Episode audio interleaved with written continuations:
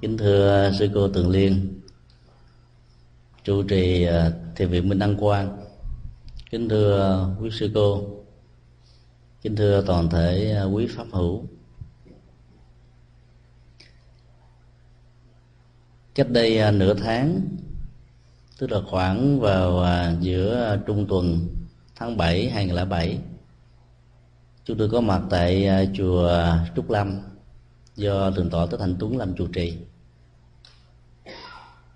có mặt tại ngôi chính điện của ngôi chùa này thượng tọa Hạnh Tuấn đã hướng dẫn chúng tôi và cho biết rằng là trước đó đó, ngôi chùa chỉ là một cái à, ngôi nhà cổ, bụi bặm, mọi thứ có mặt ở khắp nơi tiền thân của ngôi nhà cổ à, khoảng gần 100 năm này đó là một ngôi đền của một tôn giáo mà dân tộc của họ đã có mặt tại Hoa Kỳ trên 100 năm. Họ đã tu học, phát triển để giữ cái nền văn hóa của họ. Nhưng rồi à, con cháu của họ đã không còn truyền thừa những giá trị văn hóa và tâm linh của tôn giáo đó. Cuối cùng à, ngôi nhà đó đã bán lại. Điều muốn à, nói tại đây đó là từng tọa chủ trì đi ờ, xung quanh ngôi nhà và đã nhặt lên được các quyển kinh thánh của tôn giáo này. Rồi thượng tọa mới nói với chúng tôi là lúc đó đó có một suy nghĩ. Không biết rằng là vài trăm năm sau, đạo phật, một tôn giáo phát triển ờ, mạnh nhất ở tại úc châu. Và cũng là tôn giáo ờ, từ các châu lục khác phát triển khá ấn tượng tại mỹ châu không biết rằng là sẽ có những người việt nam, con cháu của các thế hệ việt nam định cư tại đây, sẽ tiếp tục truyền thừa hay không? Hay là đến lúc đó đó, các cái quyển kinh nhật tụng của chúng ta cũng rơi vào cái số phận rằng là con giáo chúng ta không hiểu được tiếng việt, rồi cũng à, vứt bỏ đây đó khắp nơi. Điều à, đáng buồn đó là bởi vì à, giá trị của kinh điển đó đã không được người ta truyền thừa. Hay nói cái khác là không được thâm nhập ở trong à, tâm trí và biến nó trở thành như là các dữ liệu của sự sống. Nhân à, cơ hội này thì chúng tôi xin chia sẻ về đề tài à, thâm nhập kinh tạng.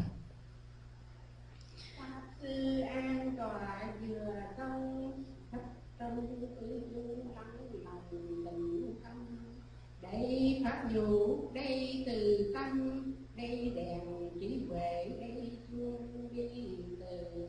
Và đây nhạc pháp chân như chúng con cung thỉnh pháp sư thiết trình.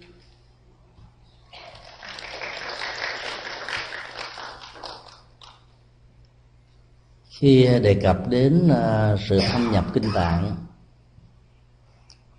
chúng ta muốn à, phân tích về giá trị à, biến kinh trở thành dữ liệu của cuộc sống.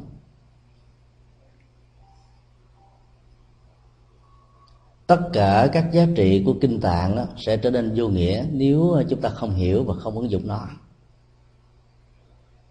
Những quyển thánh kinh của tôn giáo khác nằm ở trên cơ cái ngôi nhà cổ và bây giờ trở thành chùa trúc lâm ở chicago bị bỏ rơi không có người chăm sóc lấy nó là bởi vì các tín đồ của các tôn giáo đó, do những lý do khách quan và căn bản nhất là không thâm nhập được kinh tạng của tôn giáo này, thì giá trị kim cương ngọc ngà châu báu sẽ có thể trở thành như là một cái vật à, rất là vô dụng. Thâm nhập kinh tạng là cách thức mang kinh về nhà và rất khác với cách thức ờ, chúng ta đem về nhà để trên bàn thờ. Mỗi ngày lễ lại bái cúng cái quyển kinh đó, với hy vọng rằng là mình sẽ có được phước báo. Tôn kính cúng dường pháp bảo theo ờ, góc độ của tín ngưỡng như vừa nêu đó, dĩ nhiên vẫn mang lại phước báo cho chúng ta. Nhưng lại không có được cái giá trị trị liệu thật sự, là bởi vì kinh vẫn là kinh. Và chúng ta là chúng ta. Các nỗi khổ niềm đau của chúng ta được xem như là những ờ, cơn bệnh. Và quyển kinh đó, chứa đầy tất cả những uh, to thuốc để chữa trị các cơn bệnh đó. Mà nếu như mình không có thâm nhập được đó thì to thuốc có vẫn không có thể mang lại giá trị sức khỏe lành mạnh cho người đang có nhu cầu. Mang kinh về nhà bừng được ờ, quan niệm theo cách thế. Đi đến đâu ờ, có ai ăn tống? Nhận dùng tại vì ờ, không nhận sợ tội. Hoặc là để làm ơn, làm nghĩa, làm ích gì đó. Thấy người ta năn nỉ. Thấy người yêu cầu. Thấy người giải thích. Ta có lòng vui quá mà giờ cho không nhận. Thì thấy nó hơi kỳ kỳ, cho nên cố gắng mà mang về mang về kinh. Theo cái thế vừa nêu thì hoàn toàn không có giá trị gì cả. Trong ờ, khoảng 5 năm trở lại đây đó thì chùa giác ngộ chúng tôi có um, hoạt động ấn tống kinh. Chúng tôi ý thức rất rõ rằng là khi mình đem tặng một quyển kinh đó, tức là giúp cho người khác mang kinh về nhà mà không giúp cho họ hiểu được giá trị của kinh để họ ứng dụng đó thì việc mang kinh về nhà giống như là chất chứa thêm một quyển sách thôi. Do đó chúng tôi đã rất kén chọn trong việc à, uh, gửi cúng dường và ấn tống ở các ngôi chùa. Ở bìa kinh và ở những trang cuối đó địa chỉ và các dữ liệu về sự ấn tống nó có ghi rõ. Chỉ có ngôi chùa nào gọi điện thoại về nó rất rõ rằng là quyển kinh sẽ được trụng ở trong à, các nghi thức đó thì bao nhiêu chúng tôi cũng à, gửi đến và gửi đến tận tay. Là bởi vì à, nếu chúng ta nhận một quyển kinh và để ở trên kệ sách, để trong tủ sách, để trong cái thư viện, hoặc là người tại gia để trên bàn thờ đó, thì giá trị kinh tạng như vậy nó sẽ làm cho chúng ta quên mất dần các giá trị trị liệu bằng tội giác mà đức phật đã dày về công cống hiến cho nhân loại trong suốt mấy mươi năm hoàn pháp của ngài. Ở trong à, các thời khóa tụng niệm của phật giáo bắc tông, phần à, kết thúc luôn luôn à, có tam tự quy và được chúng ta lý giải một cách rất là sai rằng là quy phật với tâm, phật tâm của mình, rồi nương tựa vào pháp tánh của mình rồi nương tựa vào tăng tánh của mình. Các giá trị nương tựa như thế với một mặt à, hỗ trợ cho hành giả. Những cái năng lực mà cụ thể là từ lực rất là vững chãi để khai phát hết được những giá trị cần thiết nhất mà con người có thể có để tự trị liệu và tự cứu thoát. Nhưng mà khác đó, dần già con người sẽ bắt đầu quên đi các giá trị Phật pháp tăng ở bên ngoài như là những biểu tượng như là những đối tượng như là các ngôi tâm linh mà con người cũng cần phải hướng về. Đánh mất um, phật tính pháp tính tăng tính ở trong năng lực nhận thức của mình mà tìm kiếm phật pháp tâm bên ngoài thì sự tìm kiếm đó nó chỉ có một cái giá trị rất là hạn hữu. Nhưng nếu không có các giá trị phật pháp tăng được hiểu như là đối tượng và sau đó như là những biểu tượng đó thì việc quay về để phát huy các cái nguồn năng lực tuệ giác năng lực pháp môn năng lực của sự hành trì trong hòa hợp đó sẽ khó có thể đạt được ở một mức mà chúng ta có thể trong trời phần uh, quy thứ hai đó là quy pháp bắt đầu từ một nhận thức rất là sáng suốt tự quy y. Tức là đây không có ai ép buộc mình. Và dĩ nhiên cũng không ai kêu gọi mình mà tự mình nhận thấy bằng nhận thức nhận thấy bằng uh, thể nghiệm nhận thấy bằng uh, tất cả những giá trị. Và do đó con đường đi theo quay về biến các giá trị uh, Phật pháp đó, trở thành những dữ liệu những chất liệu của đời sống sẽ làm cho đời sống của chúng ta có thêm chất liệu hơn, có thêm hạnh phúc hơn. Cái đó được gọi là tự quy pháp. Nương tựa vào kinh điển của phật, theo tinh thần vừa nêu được gọi là mang kinh về nhà. Và ngôi nhà ở đây tức là ngôi nhà của đời sống thực tế, chứ không phải là ngôi nhà vật lý, đem kinh để trên bàn thờ, để kệ sách, để ở thư viện, mà làm thế nào để để nó trong mảnh đất tâm để trong nhận thức, để trong hiểu biết và để trong sự thực tập. Ý niệm của một việc à, mang kinh về ngày như thế, nó đòi hỏi rất là nhiều và dĩ nhiên. Chúng tôi vẫn nhìn thấy rằng là nó có những giới hạn rất là lớn và khó khăn để làm được việc đó. Một trong những khó khăn này là phần lớn các nghi thức tụng niệm của phật giáo, đặc biệt là phật giáo bắc tông, nơi mà quần chúng việt nam chiếm đại đa số. Thì các nghi thức đó đó đều à, được sử dụng bằng âm hán việt. Các nghi thức này à, buổi sáng đó thì liên hệ đến việc à, thọ thoại trì các thằng chú để hướng dẫn tâm, làm cho tâm dễ dàng được an tịnh, nhờ đó chuyển hóa được những nghiệp và phát huy được tuệ giác. Bữa trưa thì dân cúng mười phương ba đề các đức phật. Trước khi à, thọ thực, như là nghệ thuật à, thể hiện lòng à, biết ơn sâu xa đối với đức phật và các giá trị mà cộng đồng và xã hội đã mang đến cho chúng ta, với tư cách như là những người đang thọ dụng. Nghi thức công phu chiều giúp cho các hành giả mở lượng từ bi, lòng hải hà cầu cho các loại cô hồn dung hồn chưa được siêu sinh thoát hóa. Giúp cho họ thấy rõ được rằng là năm tháng ngày giờ mà cái chết được diễn ra là một sự thật. Để họ không còn luyến tiếc với gia đình, tình yêu, vợ chồng, con cái, quan hệ tình thân, gia tài, sự nghiệp, địa vị, chức tước và tất cả những dự kiến, những kế hoạch chưa được hoàn tất. Thì nhờ đó đó họ mới an tâm để ra đi. Cái nghi thức bữa tối thường được gọi là nghi tịnh độ. Phần lớn các chùa hoặc là tụng kinh à, phổ môn để cầu an thế giới, hòa bình, quốc gia được thịnh vượng phát triển. Gia đạo của tất cả đàn na tính thí đó được an lành hạnh phúc.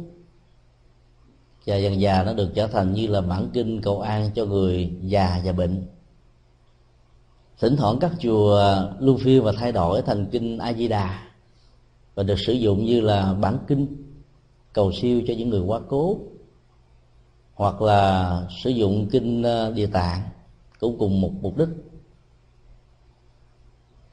Chúng ta thấy là các nghi thức ờ, được sử dụng ở trong các ngôi chùa bắc tông bằng chữ hán và theo các thức hành trì của ờ, tịnh độ tông đó, thì giới trẻ đó cảm thấy rất là xa lạ bởi vì à, mới bắt đầu à, đối diện với cuộc sống mà tiếp xúc với đạo Phật toàn thấy là già bệnh và chết.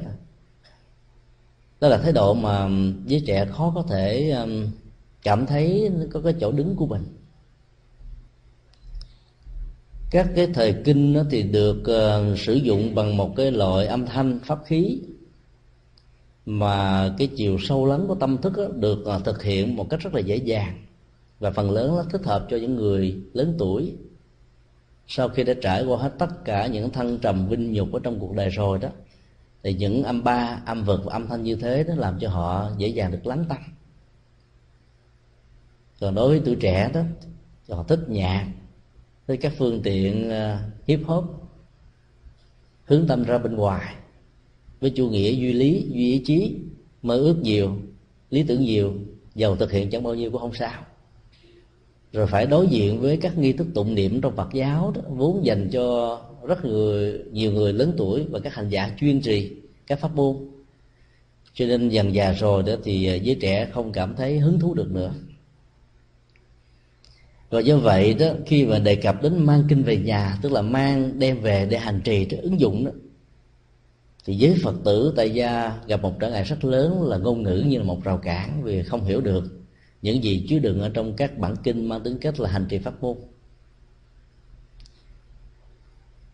Từ à, năm 1984 à, chúng tôi đã có nhiều thao thức.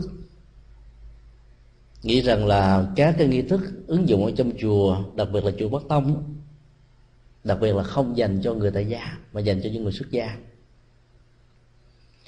Các bản kinh liên hệ đến đời sống, gia đình, xã hội được đức phật đề cập rất nhiều ở trong à, các bản kinh khác. Dầu không chứa đựng ở trong các nghi thức tụng niệm, người tại gia vẫn, người xuất gia vẫn hiểu vì phần lớn các vị xuất gia đã được học Phật pháp tại các trường Phật học. Tối thiểu là từ à, 6 năm đến 12 năm.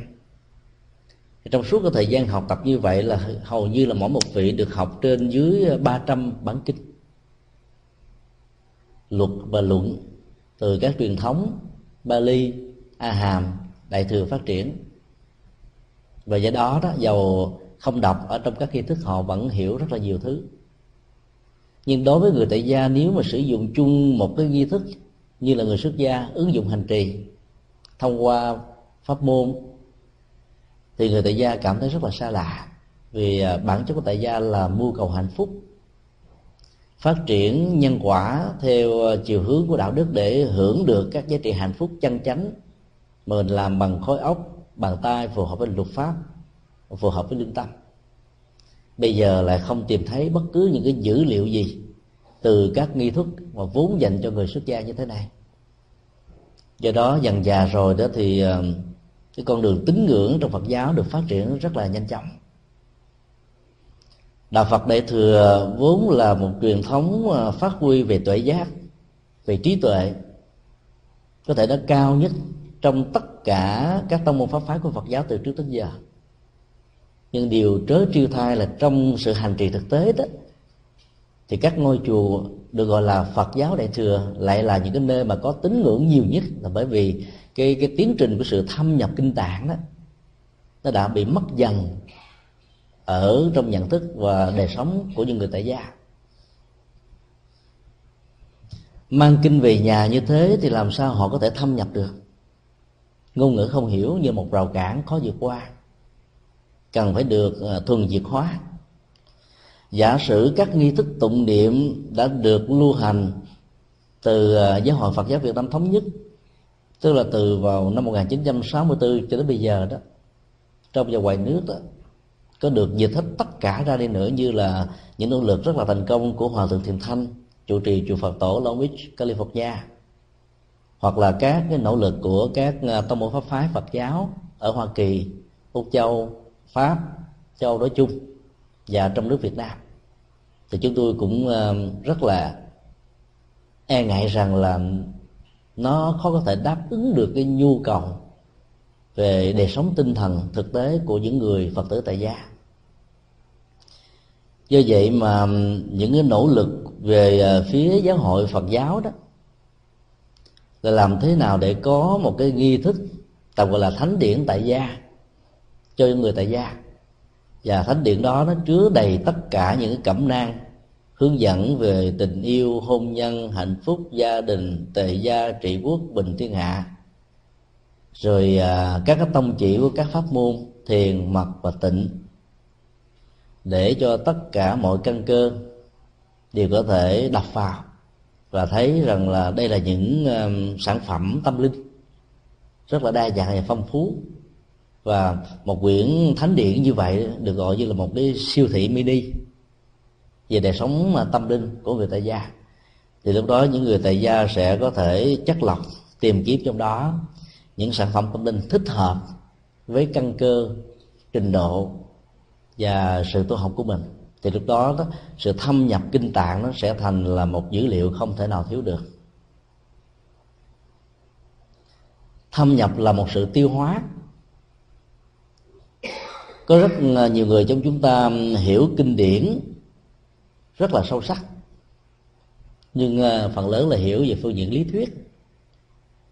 Còn trong sự ứng dụng hành trì đó thì à, chúng ta chưa có lột tả được là vì sự thâm nhập nó chưa có. Trong ờ, các cái trường Phật học ở tại Việt Nam cũng như là tại hải ngoại đó phần ờ, lý thuyết được ờ, triển khai khá rộng. Như những cái kinh nghiệm về hành trì để thâm nhập được cái giá trị hành trì đó trong đời sống đó, hiếm khi nào nó trở thành như là một cái dòng chảy ít nhất về phương diện trải nghiệm đó thôi do đó chúng tôi nghĩ rằng là trong tương lai các ngôi trường Phật học nó cần phải có một cái môi trường để um, ứng dụng đó và do vậy, trường Phật học đó phải là một Phật học viện, chứ không phải là một cái trường lớp giống như là ngoài thế gian. Có nghĩa là um, các hành giả, tu sĩ tăng và ni và một ngôi trường đó sẽ um, khép kín với thế giới bên ngoài, tạm gọi là như là một nội viện. Ở trong đó thì mình được học uh, kinh luật luận của các truyền thống, các pháp môn. Và sau đó là hành trì một cách là thống nhất. Có người hướng dẫn, có người à, chỉ đường, có người khai thông. Mỗi khi à, chúng ta vấp phải những hoài nghi hoặc là bị bế tắc một cái gì đó mà việc ứng dụng từ bản thân cá nhân nó chưa có được kết quả đó, thì các hỗ trợ của những vị tôn túc đồng sống chung với các vị học tăng đó, sẽ giúp cho họ đó thâm nhập được các giá trị mà họ học được từ những lời dạy rất là vàng sâu của Đức Phật. Nghĩ tưởng đến một ờ, bộ thánh điển cho người tại gia như thế là một công việc ờ, của tương lai. Không biết khi nào thì giáo hội Phật giáo mới bắt đầu ra những quyển kinh như vậy cũng rất là may mắn um, thế kỷ 20 là thế kỷ nhảy vọt về các phương tiện hiện đại. Mà trong đó, đó nghệ thuật truyền thông của internet đã, đã rút ngắn cái khoảng cách địa dư và vật lý của con người. Và do đó ở mọi nơi trên thế giới chỉ cần có một cái máy vi tính có một đường dây internet là chúng ta có thể nói mạng để tìm kiếm các bài kinh rồi à, sự hướng dẫn phân tích giảng dạy từ nhiều góc độ khác nhau về các bài kinh bằng nhiều ngôn ngữ khác nhau. Và do đó ở tại nhà chúng ta vẫn có thể có cơ hội thâm nhập được kinh tạng hiểu một cách rất là chuẩn xác và đưa kinh tạng đó vào trong đời sống hành trì của mình. Do đó các cái hỗ trợ của internet đó, nó sẽ tháo gỡ được cái phần à, tri thức mà trước đây do sự khó khăn chúng ta chưa có được nhưng để thâm nhập nó thật sự đó thì um, mỗi ngày, mỗi giờ đó, chúng ta phải hiểu được các giá trị của nó thì nó mới trở thành một phần sự sống của mình. Các tôn giáo khác có những cái uh, quy định rất là khắc khe. Tất cả mọi giáo dân hay là tín đồ cần phải có một quyển kinh thánh với dạng bỏ túi, khổ nhỏ, giấy mỏng chữ rất là nhỏ ở trên xe buýt, ở công sở, ở những lúc mà nghỉ giờ, nghỉ giải lao, hay là ở công viên, ở nhà, đều có thể đem quyển thánh kinh đó ra để mà đọc. Mặc dầu nhìn một cách khách quan đó, thì à, giá trị của khánh tinh sẽ khó có thể sánh bị được với cái giá trị triết lý ở trong kinh Phật lắm. Nhưng đọc vào dần già rồi đó thì các giá trị này nó trở thành thâm nhập, nó trở thành như là một cái phần suy nghĩ, trở thành các dữ liệu văn hóa, trở thành các dữ liệu sự sống của họ. Và do đó đó họ có thể ứng dụng và hành trì một cách rất là dễ. Còn người phật tử của chúng ta lại không có được những sự hỗ trợ cần thiết như vậy. Do đó có người à, chỉ đến biết phật một năm chừng ba lần, lại phật đó ông phật tên họ gì? Con cái nhà ai? Động cơ, lý do, mục đích đi tu như thế nào? Các uh, giá trị triết lý căn bản đức phật dạy ra sao? Và ứng dụng nó để giải quyết nỗi khổ niềm đau như thế nào thì phần lớn người phật tử chúng ta không có còn biết những thứ này. Tại vì chúng ta không có được các cái bản thánh điển dành cho người tại gia như thế. Chờ đợi đến một cái cơ hội có một cái bộ thánh điển tại gia thì có lẽ là mình đã chết rồi và do đó chúng tôi xin đề nghị chúng ta có những cách thức ờ, thâm nhập kinh tạng bằng ờ, những sự hiểu biết rất là thực tế. Có thể rất là giản dị mộc mạc nhưng ờ, nó có thể góp phần tạo hương vị cho đời sống tinh thần của chúng ta. Cái bài quy pháp đó, hai câu quan trọng nhất là câu 3 và câu 4 thâm nhập kinh tạng trí tuệ như biển mối liên hệ giữa nhân và quả ở đây là điều mà chúng ta phải quan tâm. Muốn có được trí tuệ như là biển, tức là không có ngần mé, không có giới hạn, với một cái độ sâu thâm thẳm, dung chứa bao la, thì điều kiện tiên quyết là làm thế nào để thâm nhập được kinh tạng. Kinh tạng phật giáo đó là một cái kho tàng văn dân học tâm linh phong phú và nhiều nhất so với các tôn giáo từ trước đến giờ. Chúng ta có cả ba kho tàng kinh điển. Kho tàng um, do chính những lời vàng ngọc của đức phật nói ra được ghi nhận dưới hai truyền thống. Truyền thống phật giáo nam tông với văn hệ bali. Thì bao gồm uh, năm bộ chính trường bộ kinh trung bộ kinh tương ương bộ kinh tăng chi và tiểu bộ kinh. Số lượng của các bộ kinh này đó gồm đến là 26 tập, là mỗi tập khoảng à, 500 trang. Bên cạnh đó thì chúng ta còn có một cái à, ấn bản vốn là bản dịch từ à, văn hệ Sanskrit, được gọi là A Hàm. Cũng có số lượng dài ngắn một cách tương tự với một bố cục thay đổi. Từ từ năm bộ đó, thì các vị tổ đó đã biên tập lại thành bốn bộ đó. Trường bộ ở trường a hàm trung a hàm tăng nhất a hàm và tạp a hàm chứ tôi không có phân tích nhiều về à, các à, nội dung cũng như là chủ đề của các bản kinh này, vì à, nó rất là lớn và rộng, không đủ thời gian bên cạnh đó thì chúng ta còn có ờ, một cái mảng văn học của Phật giáo Đại thừa. Số lượng của các bản kinh có thể ờ, gấp từ 50 lần cho đến 100 lần. Và do đó đó, nếu mà mình ờ, bỏ cả một cuộc đời, mỗi ngày đọc khoảng chừng 8 giờ, thì đọc năm này hoặc tháng nọ đó, vẫn chưa hết được các bản kinh như vừa nêu. Thì làm thế nào chúng ta có thể thâm nhập được kinh tạng như thế? Cái kho tàng thứ hai là kho tàng uh, luận. Tức là những uh, chú giải những giải thích những phân tích về phương diện ứng dụng về phương diện học thuyết. Về các hệ thống kinh điển hoặc là Bali hoặc là A Hàm hoặc là Đại thừa. Thì số lượng đó nó nhiều gấp 3 gấp 4 lần so với nguyên văn kinh điển. Nội thế kỷ 21 thôi các cái tác phẩm mà phân tích chú giải về các bản kinh như vậy nó đã tăng gấp vài chục lần so với nhiều chục thế kỷ về trước. Cho nên đọc thêm cái mảng dân học luận đó thì có lẽ cũng không có thời giờ để đọc. Còn giới luật tức là hệ thống đạo đức, hệ thống hành trì đó. Thì bên à, Phật giáo Nam Tông thì gồm có à, năm bộ. Ờ, chúng ta có tất cả là bảy trường phái về luật tạng. Và mỗi trường phái như vậy từ à, năm bộ cho đến năm chục bộ.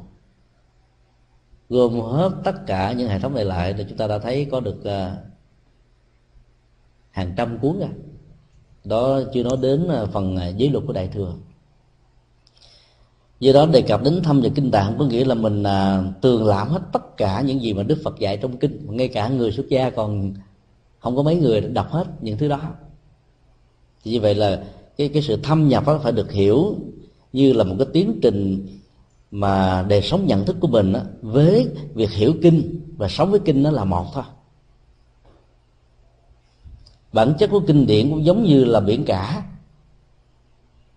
Chỉ cần à, nhấp vào môi một vài giọt nước của biển là chúng ta có thể hiểu một cách à, khá chuẩn xác.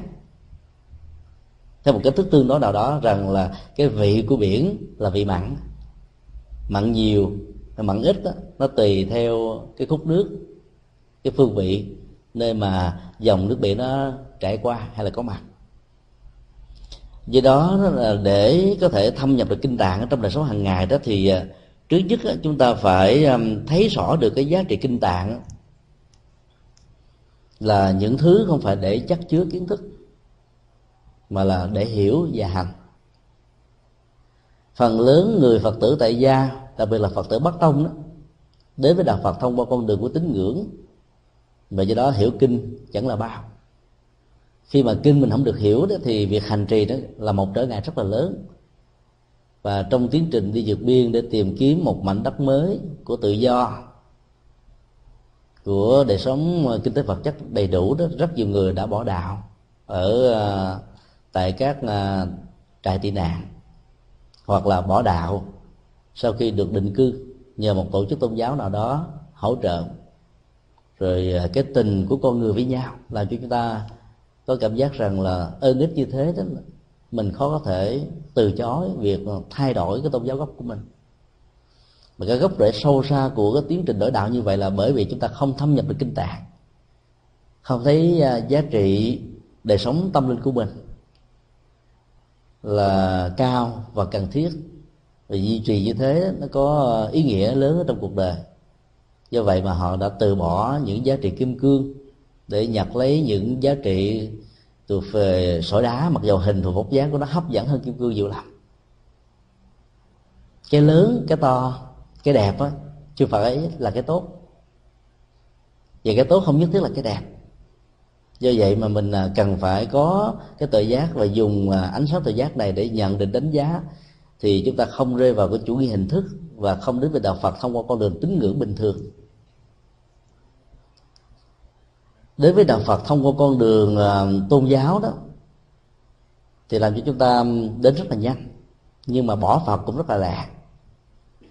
Tại Việt Nam đó, cứ mỗi khi có một lễ tang mặc dù à, gia quyến được người hướng dẫn hoàn toàn không hề biết đến Phật pháp trước đó. Họ nhờ à, vị sư trụ trì hay là vị sư cô trụ trì coi ngài tẩn liệm.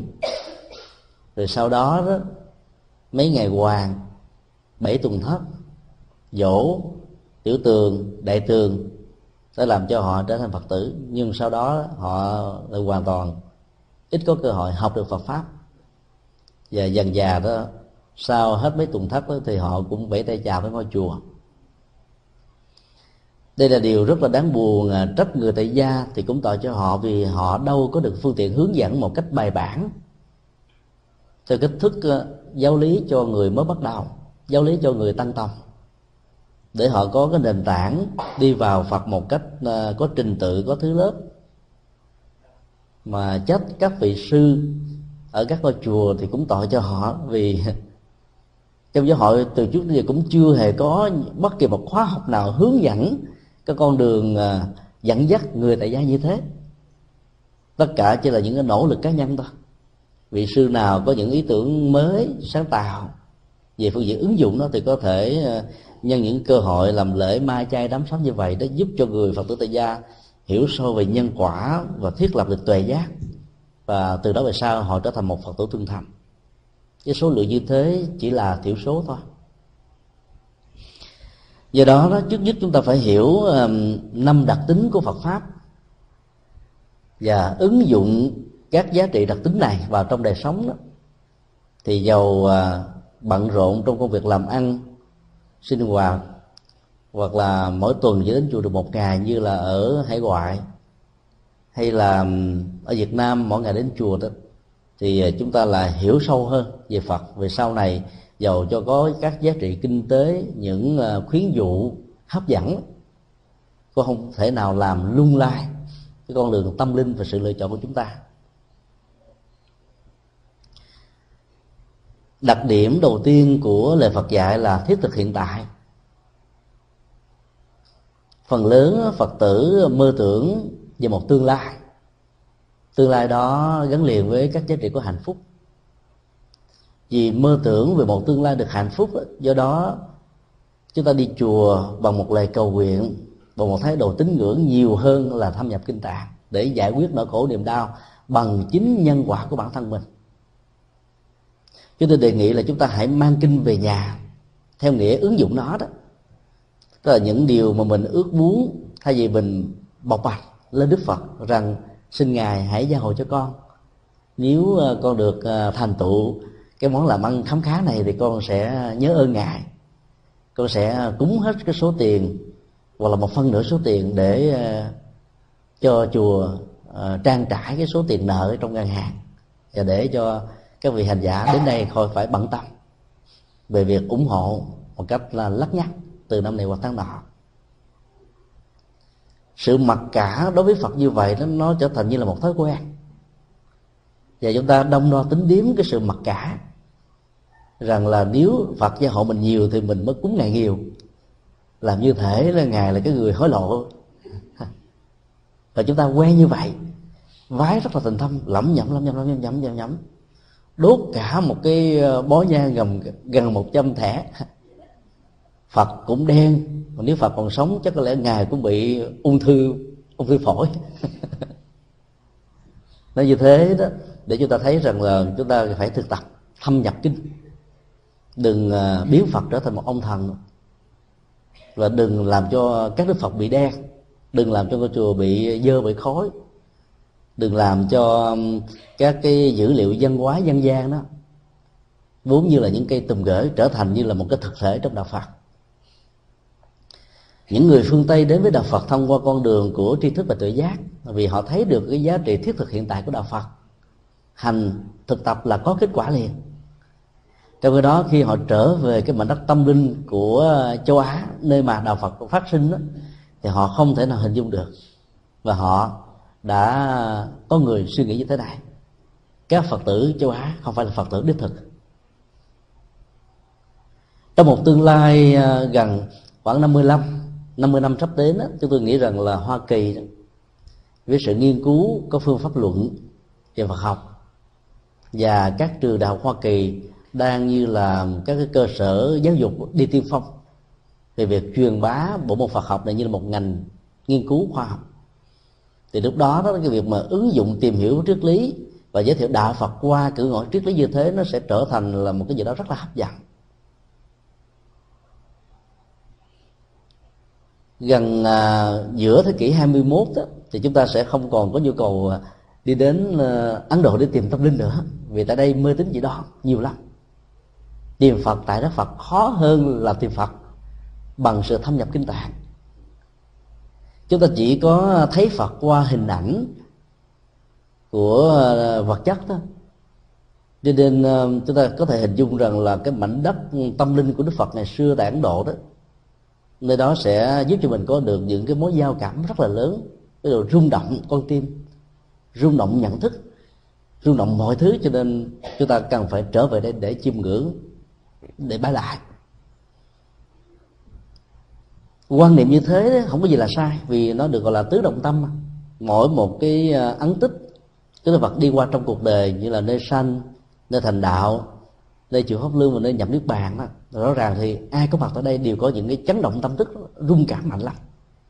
Nhưng mình nếu mình chỉ sử sử dụng cái sự rung cảm này và cho rằng nó là giá trị tất cả đó, thì sự rung động đó chỉ là rung động tạm thời thôi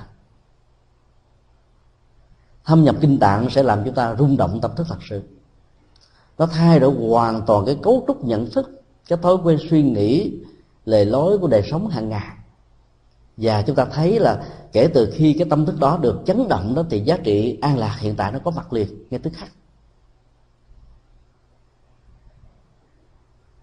Các nhà xã hội học, tâm lý và tâm lý xã hội học đó cho chúng ta biết rằng là cái bệnh lãnh cảm trong cái thời hiện đại này nó có chiều hướng gia tăng.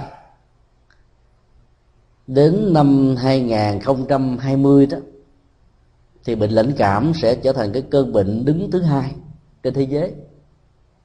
Cái số lượng người bị vướng vào chứng bệnh đó nó sẽ bắt đầu à, có những cái à, thụ động buồn chán rồi rút mình như là con rùa với đầu và tứ chi vào trong cái mui cái mai của nó và có cảm giác được chấn an.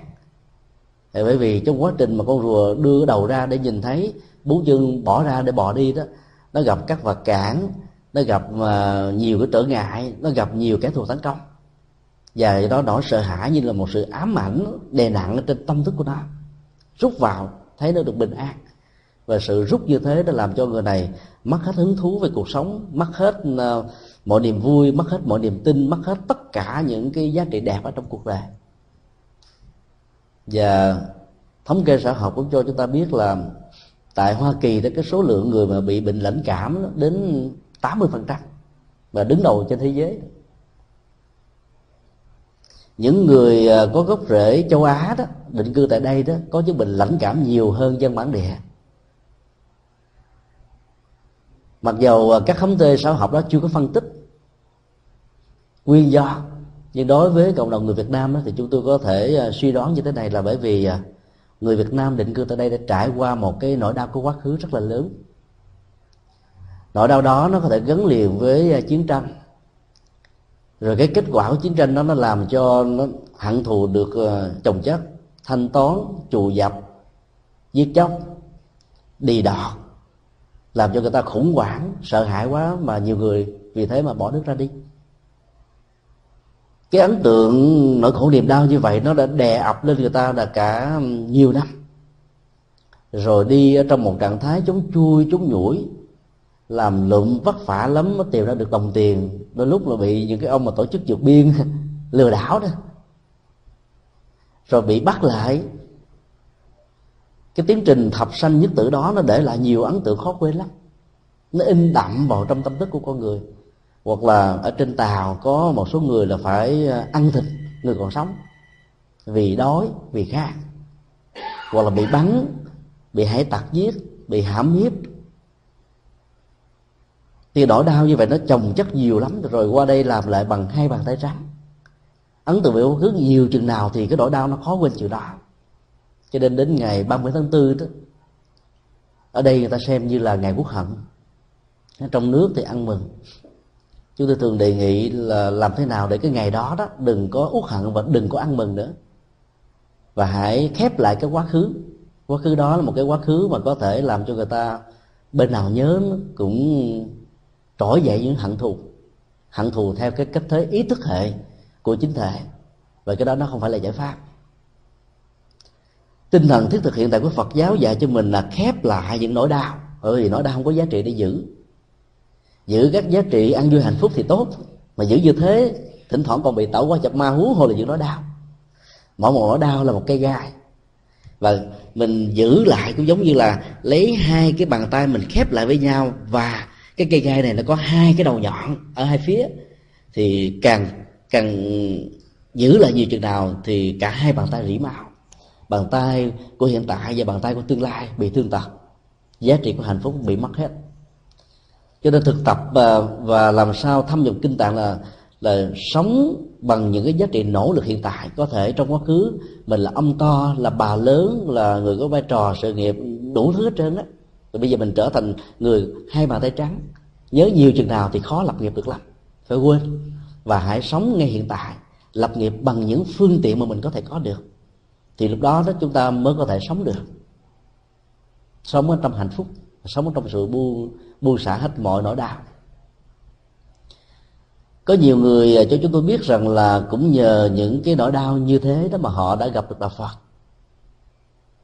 và trong lúc mà họ tại vị ăn sung mặc sướng, gia tài sự nghiệp, địa vị chức tước, mọi thứ đủ đầy đó, thì họ nghĩ rằng là đến là Phật để làm gì? Rồi à, tình cờ bắt gặp được một câu nào đó của Phật dạy về vô thường, về cái sự chống vánh, về mọi thứ sẽ trôi qua. Họ bắt đầu thấm thía cái nhân tình thế thái, thấm thía sự thăng trầm vinh nhục và bắt đầu hướng tâm về tìm thấy những cái chất liệu đó để chữa trị cái nỗi đau quá khứ của mình và họ đã trở thành một nạn nhân được lành bệnh, hạnh phúc được tràn trề. Bây giờ có nhà cao, có cửa đẹp, có tất cả những hạnh phúc của gia đình.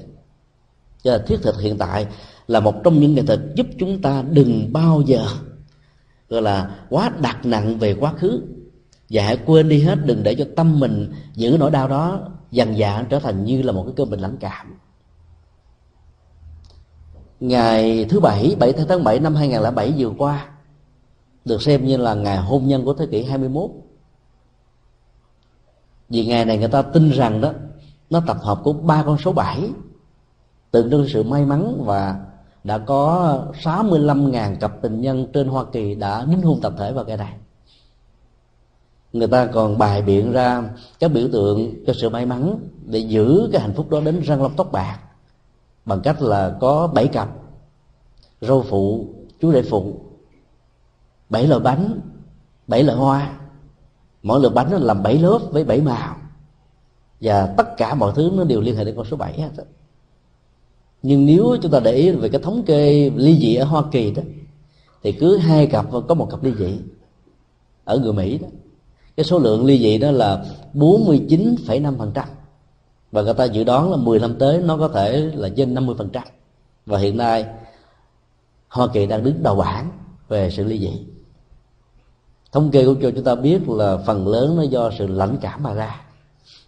Lãnh cảm về phía người vợ hay là về phía người chồng, vì nó có một cái nỗi đau trong quá khứ, làm cho con tim đó nó khép lại, làm cho ánh mắt đó không muốn mở ra nữa, làm cho tấm lòng đó bị chai sạn, bị băng giá. Các nỗi đau đó nó bị bế tắc và nó trở thành rất là nhiều sợi dây xích, rất là nhiều ngục tù, rất là nhiều bức thành, rất là nhiều ờ, cái sự trở ngại vật làm cho người ta mở mắt ra mà không thấy. Lóng tai mà vẫn không nghe, mở miệng mà vẫn không nói được, bởi vì nghẹn ngào, uất, khó chịu lắm. Người việt nam thì có khuynh hướng phủ định cái này. Không xem rằng nó như là một chứng bệnh, nó dẫn đến những cái phản ứng phụ rất là nguy hại. Còn người hoa kỳ đó thì họ quen với ờ, cái ngành tâm lý trị liệu trong thời hiện đại này. Mỗi khi có bế tắc nào đó đó, cả vợ lẫn chồng đến để chia sẻ, giải bài, để có một người lắng nghe làm trọng tài. Cho hai bên cùng sổ ra hết. Và khi sổ ra được rồi, đó, cái nỗi đau nó được dịu đi. Là sổ ra như vậy tức là bỏ quên đi quá khứ. Cái đó đó được gọi là thiết thực hiện tại. Sổ ra được là có giá trị liền. Các bác sĩ đông y thỉnh thoảng khi chúng ta là hãy uống thuốc sổ để cho gan nó được sạch. Thì bệnh nó hết à. Bởi vì à, cái bao tử cũng là nơi chứa nhóm rất nhiều bệnh tật. Và nó có nhiều loại sổ khác nhau. Sổ bằng cách là uống nước không nạp các uh, uh, thực phẩm vào. Thì những cái vi trùng đó nó bị bị bỏ đói rồi nó trở thành là ốm đói mỏi mệt rồi mất nhờ khí. Cho nên khi mà con người ăn lại có được phục sức thì các loại vi trùng này nó không kịp phục sức do đó là sức thể với hệ thống kháng thể mà miễn nhiễm của nó đó sẽ có thể làm chủ và đẩy những cái loại giặc ngoại xâm này ra khỏi cái cơ thể. Và người đó được lành bệnh. Đó là một cái loại sổ. Tức là xỏ, xả bỏ những cái gì nó thuộc về cái nỗi đau của quá khứ. Vì bản chất của nỗi đau nó thuộc về quá khứ nhiều hơn. Và khi mà chúng ta giữ cái nỗi đau hiện tại thì nỗi đau đó đó khi sau một tích tắc trôi qua, nó trở về quá khứ do đó ừ, à, hiểu được và thâm nhập kinh tạng là làm thế nào để chúng ta chặt đứt được quá khứ. Các nhà chính trị nó sẽ không cho phép chúng ta bỏ quên cái quá khứ. Vì quá khứ làm cho họ có được sức mạnh. Sức mạnh của hận thù sẽ làm cho họ có nỗ lực nhiều hơn. Trong khi đó đó, Phật dạy chúng ta đó, cái trách nhiệm của công việc xã tắc an nguy đó là thuộc các hệ chính trị chứ không phải thuộc những con người bình thường và khi mà cái gì đó đã qua rồi đó, thì chúng ta đừng có phải bận tâm nhiều. Và hãy làm quên với những cái chuyện đã trôi qua, rồi làm quen với những cái hiện tại. Dĩ nhiên là làm quen như vậy nó phải có một nghệ thuật. Chứ bằng không chúng ta lại bới móc hết tất cả những cái rác rết những cái điều không có giá trị vào trong cái đời sống hiện tại là cũng chết tôi do đó, thiết thực hiện tại đó, nó gồm có hai nội dung. Thứ nhất là hiện tại và thứ hai là thiết thực hiện tại đó mà không có giá trị thì hiện tại không có thiết thực. Hiện tại đó nó là một nỗi đau và nó là một cái nỗi sợ hãi của tương lai. Nó là một cái bóng đen của những cái sẽ phải diễn ra. Cho nên phải làm thế nào sau mỗi sự thực tập, sau mỗi cái việc phật sự, sau mỗi việc dấn thân, sau mỗi sự hành trì đó, nếu như cái thiết thực và hiện tại nó không có thì chúng ta hiểu rằng là chúng ta chưa có đi đúng đường, chúng ta chưa có thâm nhập được thiên tạng. Thiết thực hiện tại nó khác với những cái cơ chế mì ăn liền. Mì ăn liền nó làm gọn nhẹ nhanh. Chỉ cần à, có một nước sôi để trong vòng 3 phút là chúng ta có thể no được cái bao tử làm cho mình có được cái cảm giác là mình vượt qua được cái sự đói và đau. Nhưng nếu chúng ta ăn hoài những cái loại mì ăn liền như thế đó thì cơ thể này nó sẽ mất đi sức khỏe vì nó không đủ dưỡng chất. Độc tố ở trong bột ngọt gắn liền với miệng liền và độc tố ở trong dầu gắn liền với miệng liền nó nó sẽ làm cho tuổi thọ sức khỏe của những người tiêu thụ nó đó sẽ bị ngắn hơn. Và các giải quyết vấn đề đó nó mang tính cách thiển cận và mì ăn liền đó nó không được gọi là thiết thực hiện tại. Thiết thực hiện tại là mình à, nhìn nó bằng tuệ giác nhìn nó bằng một cái à, niềm tin rất là lạc quan có thực tập có chuyển hóa có thay đổi. Thì cái đó nó, nó sẽ mang lại cho chúng ta rất nhiều giá trị của đời sống nội dung thứ hai đó là siêu việt thời gian. Thiết thực hiện tại không có nghĩa là nó chỉ có giá trị trong vòng năm ba năm. Rồi hết. Cái giá trị của Phật pháp á, nếu mình ứng dụng đúng đó thì nó phải có giá trị siêu siêu thời gian. Những người phật tử tịnh độ tông thường có khuynh hướng là mong mình có được cái an vui hạnh phúc ở cõi tây phương có nghĩa là sau khi qua đời. Và muốn làm được điều đó đó thì họ phải à, tổ chức tu phật thất để cho tâm và thân luôn luôn ở trong một trạng thái miên mặt liên tục không gián đoạn. Và cái tông chỉ căn bản đó là thế nào được nhất tâm và bất loạn. Những hỗ trợ như là một phương tiện tâm lý cần thiết cho sự hành trì này đó là yếm thế và hân tịnh. Tức là mình chán bỏ cuộc đời ngũ trượt này với phiền não, với nghịch cảnh, với phong tục tập quán không thuận lợi.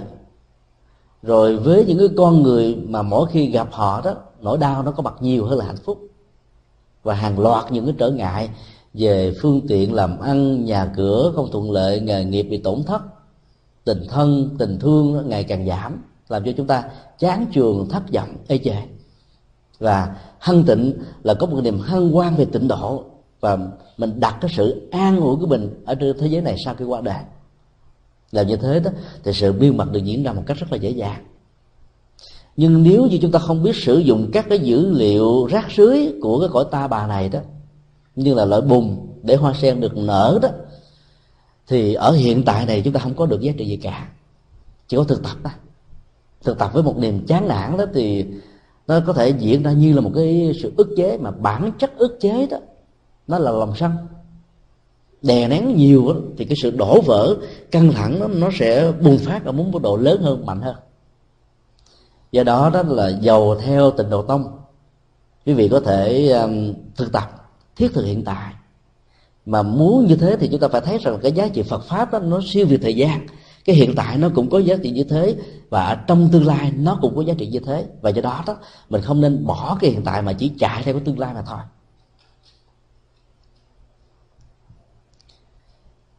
Đi ngược là cái truyền thống này đó thì chúng ta thấy là ở trong cái bài à,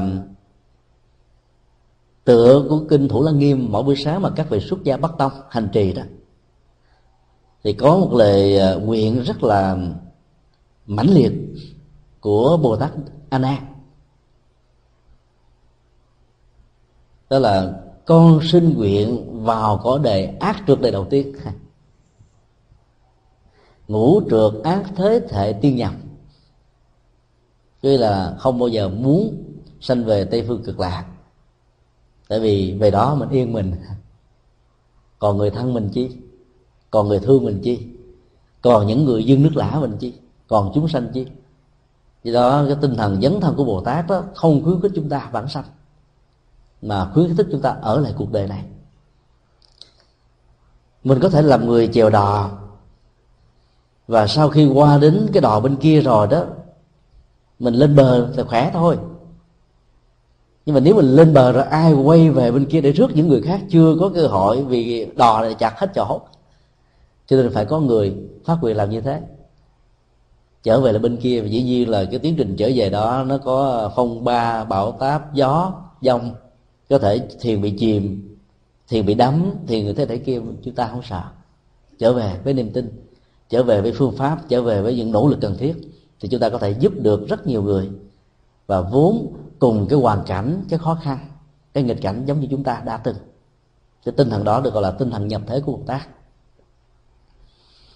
Sở dĩ mà các vị bồ tát đó, mạnh dạng và cảm thấy rất là hạnh phúc khi làm trong tiến trình làm như thế này là bởi vì các bạn thấy rất rõ cái giá trị đó là siêu việt thời gian chứ không phải là chỉ có tương lai mà thôi không có tương lai nào mà không có cái dây mơ rễ má với cái nhân quả ở hiện tại này hết trơn cho nên thay vì chỉ mơ tưởng trong tương lai, thì các bồ tát đó nỗ lực gieo trồng rất nhiều nhân ở hiện tại. Thì kết quả tương lai là chuyện chắc chắn một trăm phần trăm phải có, mà không cần màng tưởng.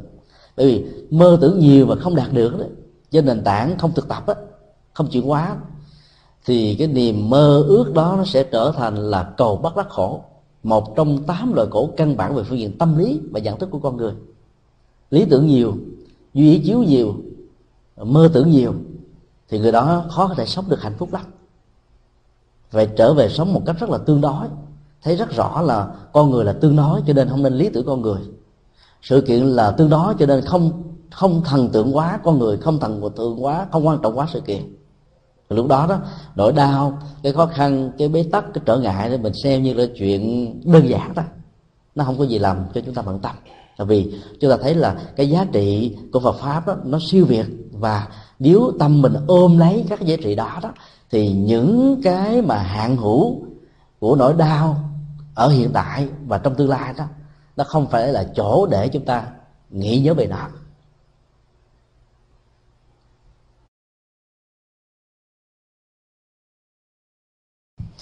Do đó đó, để xác định đâu là Phật pháp đó, thì cái yếu tố được xem như là cái thước đông đo tính điếm là sự an lạc đó không chỉ có mặt ở hiện tại mà còn có mặt trong tương lai. Nó phải siêu việt thời gian, thời nào nó cũng như thế. Thì cái đó mình hiểu đây là Phật pháp. Với thanh niên chạy theo các loại thuốc lắc hoặc là xì ke ma túy đó, thì họ có được một cái phản ứng hóa học ở trên bộ não đó. Mê ly lắm. Đang sống ở trong cảnh tiên bồng. Đẹp, hạnh phúc lân lân thư thái, nhẹ nhàng, bay bổng. Và không có một cái cảm giác nào nó áp phê bằng cái cảm giác này. Nó có hiện tại nhưng mà nó hoàn toàn không có tương lai và đã đánh mất tương lai. Cứ mỗi một năm chúng tôi trung bình à, đi thăm viếng à, ba lần các cái trung tâm um, cai nghiện, tại đây đó, cái giới trẻ tuổi từ 15 cho đến 35 chiếm 90 phần trăm. Và họ đã bị nhận dạng lẫn lộn, cái phản ứng hóa học ở trên bộ não làm cho các giác quan được hưng phấn là hạnh phúc. Cho nên lao theo cái này họ hoàn toàn không còn tương lai nữa. Bỏ học, bỏ nghề, bỏ gia đình, bỏ người thân, bỏ tất cả và chỉ còn biết bản thân họ mà thôi chương trình à, từ thiện của chúng tôi đi vào những chỗ này đã thường gắn liền à, ba phương diện phương diện à, văn nghệ. Phương diện từ thiện và phương diện giảng pháp. Phương diện pháp đó, mình chỉ nói chia sẻ tâm tình thôi để cho những người mà quản lý các trung tâm này không có cảm giác rằng mình tới đây để mà truyền đạo để quảng cáo cho phật giáo. Vì mục đích của chúng tôi không phải là để đi kiếm những tín đồ mà là thế nào để giúp cho những người đang gặp những cái khó khăn này có được thêm một sự tham khảo về một cái nghệ thuật tâm linh tháo gỡ cái bế tắc về phương diện nhận thức.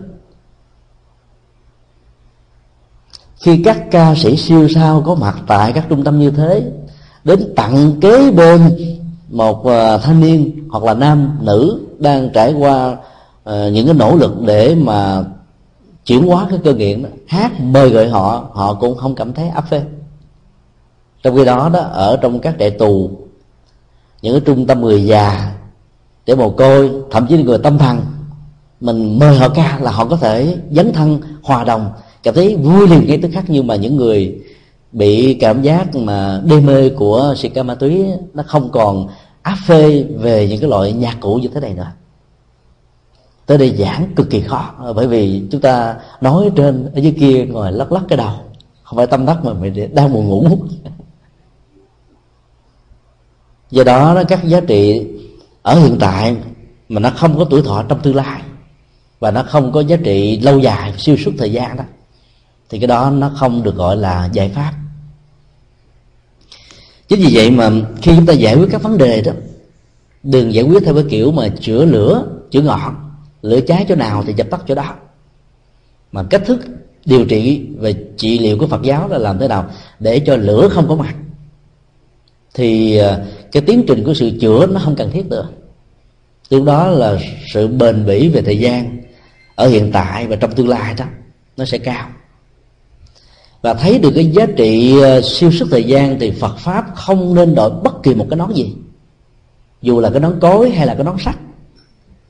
Đội vào một cái nón đó, của nón cối hay của nón sắt, nó làm cho chúng ta có cái cảm giác chấn an rằng là mình đang đồng hành với một cái gì đó và cái đồng hành đó như là một cái à, hộ chiếu làm cho mình là cảm thấy bình an.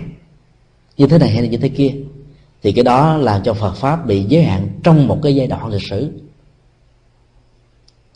Tất cả mọi cái cơ chế chính trị đó, nó chỉ tồn tại theo cái cơ chế vô trường mà đức phật đã dạy. Cho cái đó phật pháp thì dạng đại là buôn đề.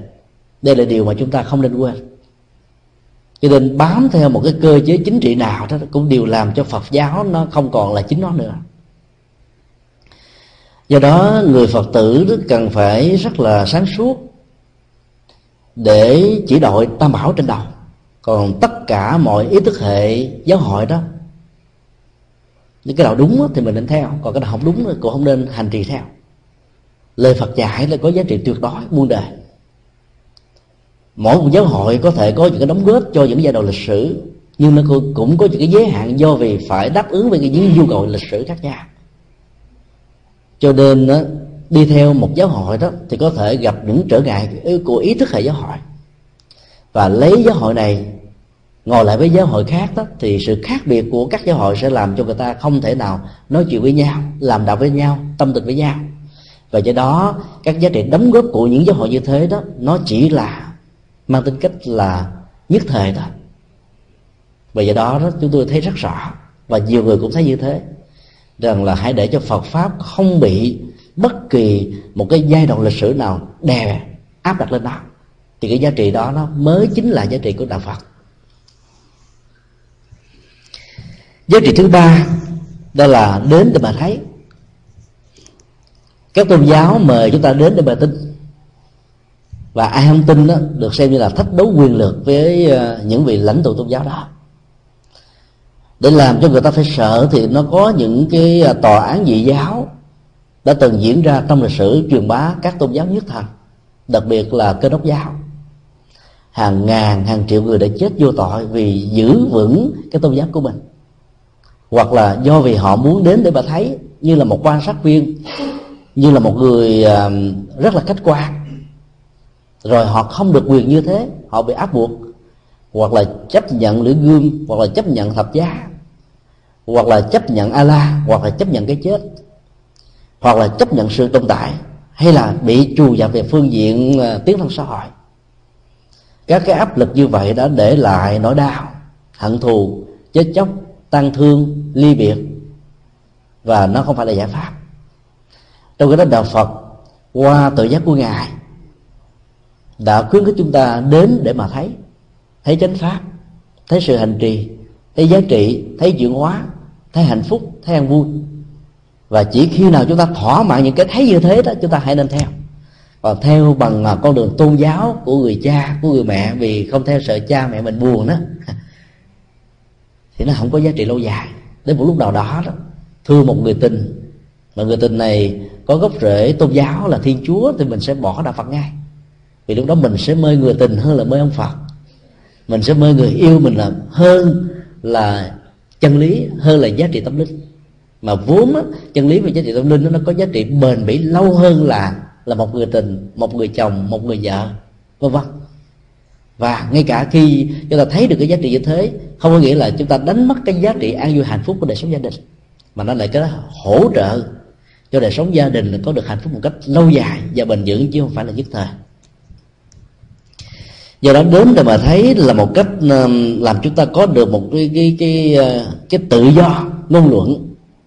Cái tự do để ờ, để tiếp xúc, cái tự do để tiếp nhận, tự do để thực tập, tự do để cho ta phát huy hết những cái tiềm năng, những giá trị, những cái cơ hội mà mình có thể đóng góp. Cái tinh thần như vậy là một cái tinh thần nó ừ, khuyến khích và hỗ trợ cho dân chủ rất là mạnh. Và các giá trị như thế đó nó làm cho con người đến bằng tuệ giác đến bằng nhận thức chứ không phải đến bằng thói quen. Do đó đó là đạo phật đó, khuyến khích chúng ta hãy giữ phần đứng ngoài cổng chùa. Nghe ta mô tả ở trong chùa có tượng phật này có tượng phật khác đó có thể rất là hấp dẫn. Sự hấp dẫn nó lệ thuộc hoàn toàn vào cái người kể chuyện đó. Có thể người đó khuếch đại có thể người đó tô hồng có thể người đó bôi đen cũng không chừng cho nên tốt nhất muốn biết như thế nào cứ mở cửa ra, đi vào cái cổng. Rồi mở cái cửa chánh điện ra, đi vào bên trong điện. Nhìn bằng đôi mắt của mình, cảm nhận bằng cái nhận thức của mình. Mắt thấy, tai nghe, đôi lúc còn chưa chủ xác, huống hồ chỉ là nghe lời đồn đại. Đến để mà thấy dạy chúng ta có một cái tinh thần rất là khách quan và không truyền bá một cách ờ, nhiệt tình. Những dữ liệu, những thông tin gì mình biết không là chắc bởi vì không khéo đó mình trở thành cái loa, phóng thanh cho một điều sai trái đó, thì chúng ta sẽ có lỗi với cuộc đời. Cho nên à, một trong những cái điều đạo đức liên hệ đến à, sự phát ngôn của con người mà những người phật tử tại gia cần phải thực tập đó, là không nói những điều vô ích. Cái thói quen của rất nhiều người Việt Nam và người Trung Hoa đó là tâm sự, là chia sẻ ngồi ở đâu cũng bắt đầu có cơ hội để kể hết chuyện này. Từ chuyện trong nhà đến chuyện ngoài phố, từ chuyện ngoài phố đến chuyện trong nhà. Bằng cách này, bằng cách khác, bằng bằng cách trực tiếp hay là cách gián tiếp. Là chúng ta đang đem rác đem những cái nỗi buồn đem những niềm đau cho người khác nhiều lắm mà mình không biết. Mình trút đổ ra rồi thì tâm mình nó thoải mái, người khác nghe xong rồi phiền não vô cùng. Và do đó đó, khi đến chùa đó, đừng nên mang những cái thứ đó về nhà. Mang về nhà, chúng ta không đến chùa lần thứ hai. Bởi vì ờ, các cái nỗi đau, ở đâu người ta cũng đem chùa người ta rải á. Và người đi thực tập ở trong chùa làm sao đến để tĩnh tâm, để nhẹ nhàng thư thái, tâm sự, trò chuyện, giải bài đó phải mang niềm vui, mang hạnh phúc đến thôi. Còn những nỗi đau đó, thì mình tìm cách để chuyển hóa nó đừng đè nén, nhưng mà cũng đừng truyền bá nó. Về truyền bá như vậy không có lợi. Đến mà thấy là để cho chúng ta không còn mê tín,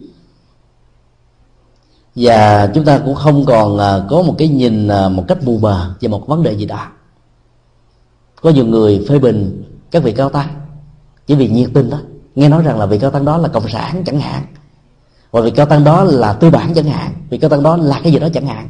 Ngược lại quan điểm mình, ngược lại ý thức hệ của mình, ngược lại với những cái gì mà mình xem là hạnh phúc cho nên mình nhiệt tình, mình kháng cự, biểu tình, chống đối, vân vân, làm rất nhiều việc. Nhưng mà lại không ngờ rằng là cái việc làm đó đó, đôi lúc là sai lầm.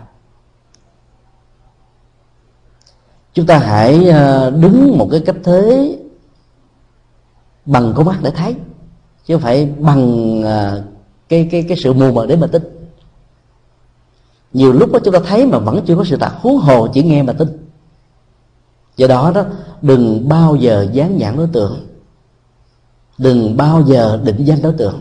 Đừng bao giờ đó mình đặt những cái um, thành kiến, những giả định, những quyết đoán của mình lên trên người khác. Nếu mà mình không phải là một nhân chứng, mình không phải là người cảm nhận được chính xác các cái dữ liệu, các sự kiện mà mình được nghe, được thấy. Đây là cái tinh thần của phật dạy. Và nếu chúng ta đến với nhau trong cuộc đời bằng những cái như thế đó thì chắc chắn rằng là những cái um, nỗi buồn, những cái niềm đau, những cái sự đổ vỡ thông thường từ những chuyện rất là phật vảnh nó sẽ không còn nữa. Phật giáo Thái Lan, Phật giáo Đài Loan may mắn hơn chúng ta. Cũng trong những cái biến cố của Trung Cộng, các vị tôn đức của Đài Loan đã có mặt khắp năm châu và bốn biển. Và các vị nào cũng đi theo pháp môn của mình, hoặc là thiền, hoặc là mật hoặc là tịnh độ. Truyền bá, hướng dẫn hành giả hành trì. Và không có vị nào, kháng cự vị nào, chống đối vị nào. Hoặc là trên tv hoặc là trên báo đài, hoặc là trong các phương tiện truyền thông nói chung. Còn việt nam đó, thì là bị vào cái nỗi đau như thế. Do đó đó là chúng ta đã không còn thấy nữa mà chúng ta chỉ nghe. Hoặc là chúng ta thấy một cách rồi chúng ta nhận định theo một nẻo nó sai với bản chất, nó sai với sự kiện, sai với rất nhiều thứ. Cho nên cuối cùng cái đổ vỡ ngày càng nhiều. Đến lúc đó, không muốn nhìn mặt nhau. Nghe tin nhau, chúng ta cảm thấy nó nghẹn ngào, nó đau xót bên trong đó. Ở trong gia đình, ở trong người thân, trong quan hệ vợ chồng, trong quan hệ bạn bè cũng như thế. Do đó, hãy đến để mà thấy đối tác mà chúng ta đang tiếp xúc, dù là trực tiếp hay là gián tiếp. Hơn là chúng ta chỉ nghe và xử lý dữ liệu một chiều vì việc mà xử lý dữ liệu một chiều nó luôn luôn mang tính chủ quan và tình cảm.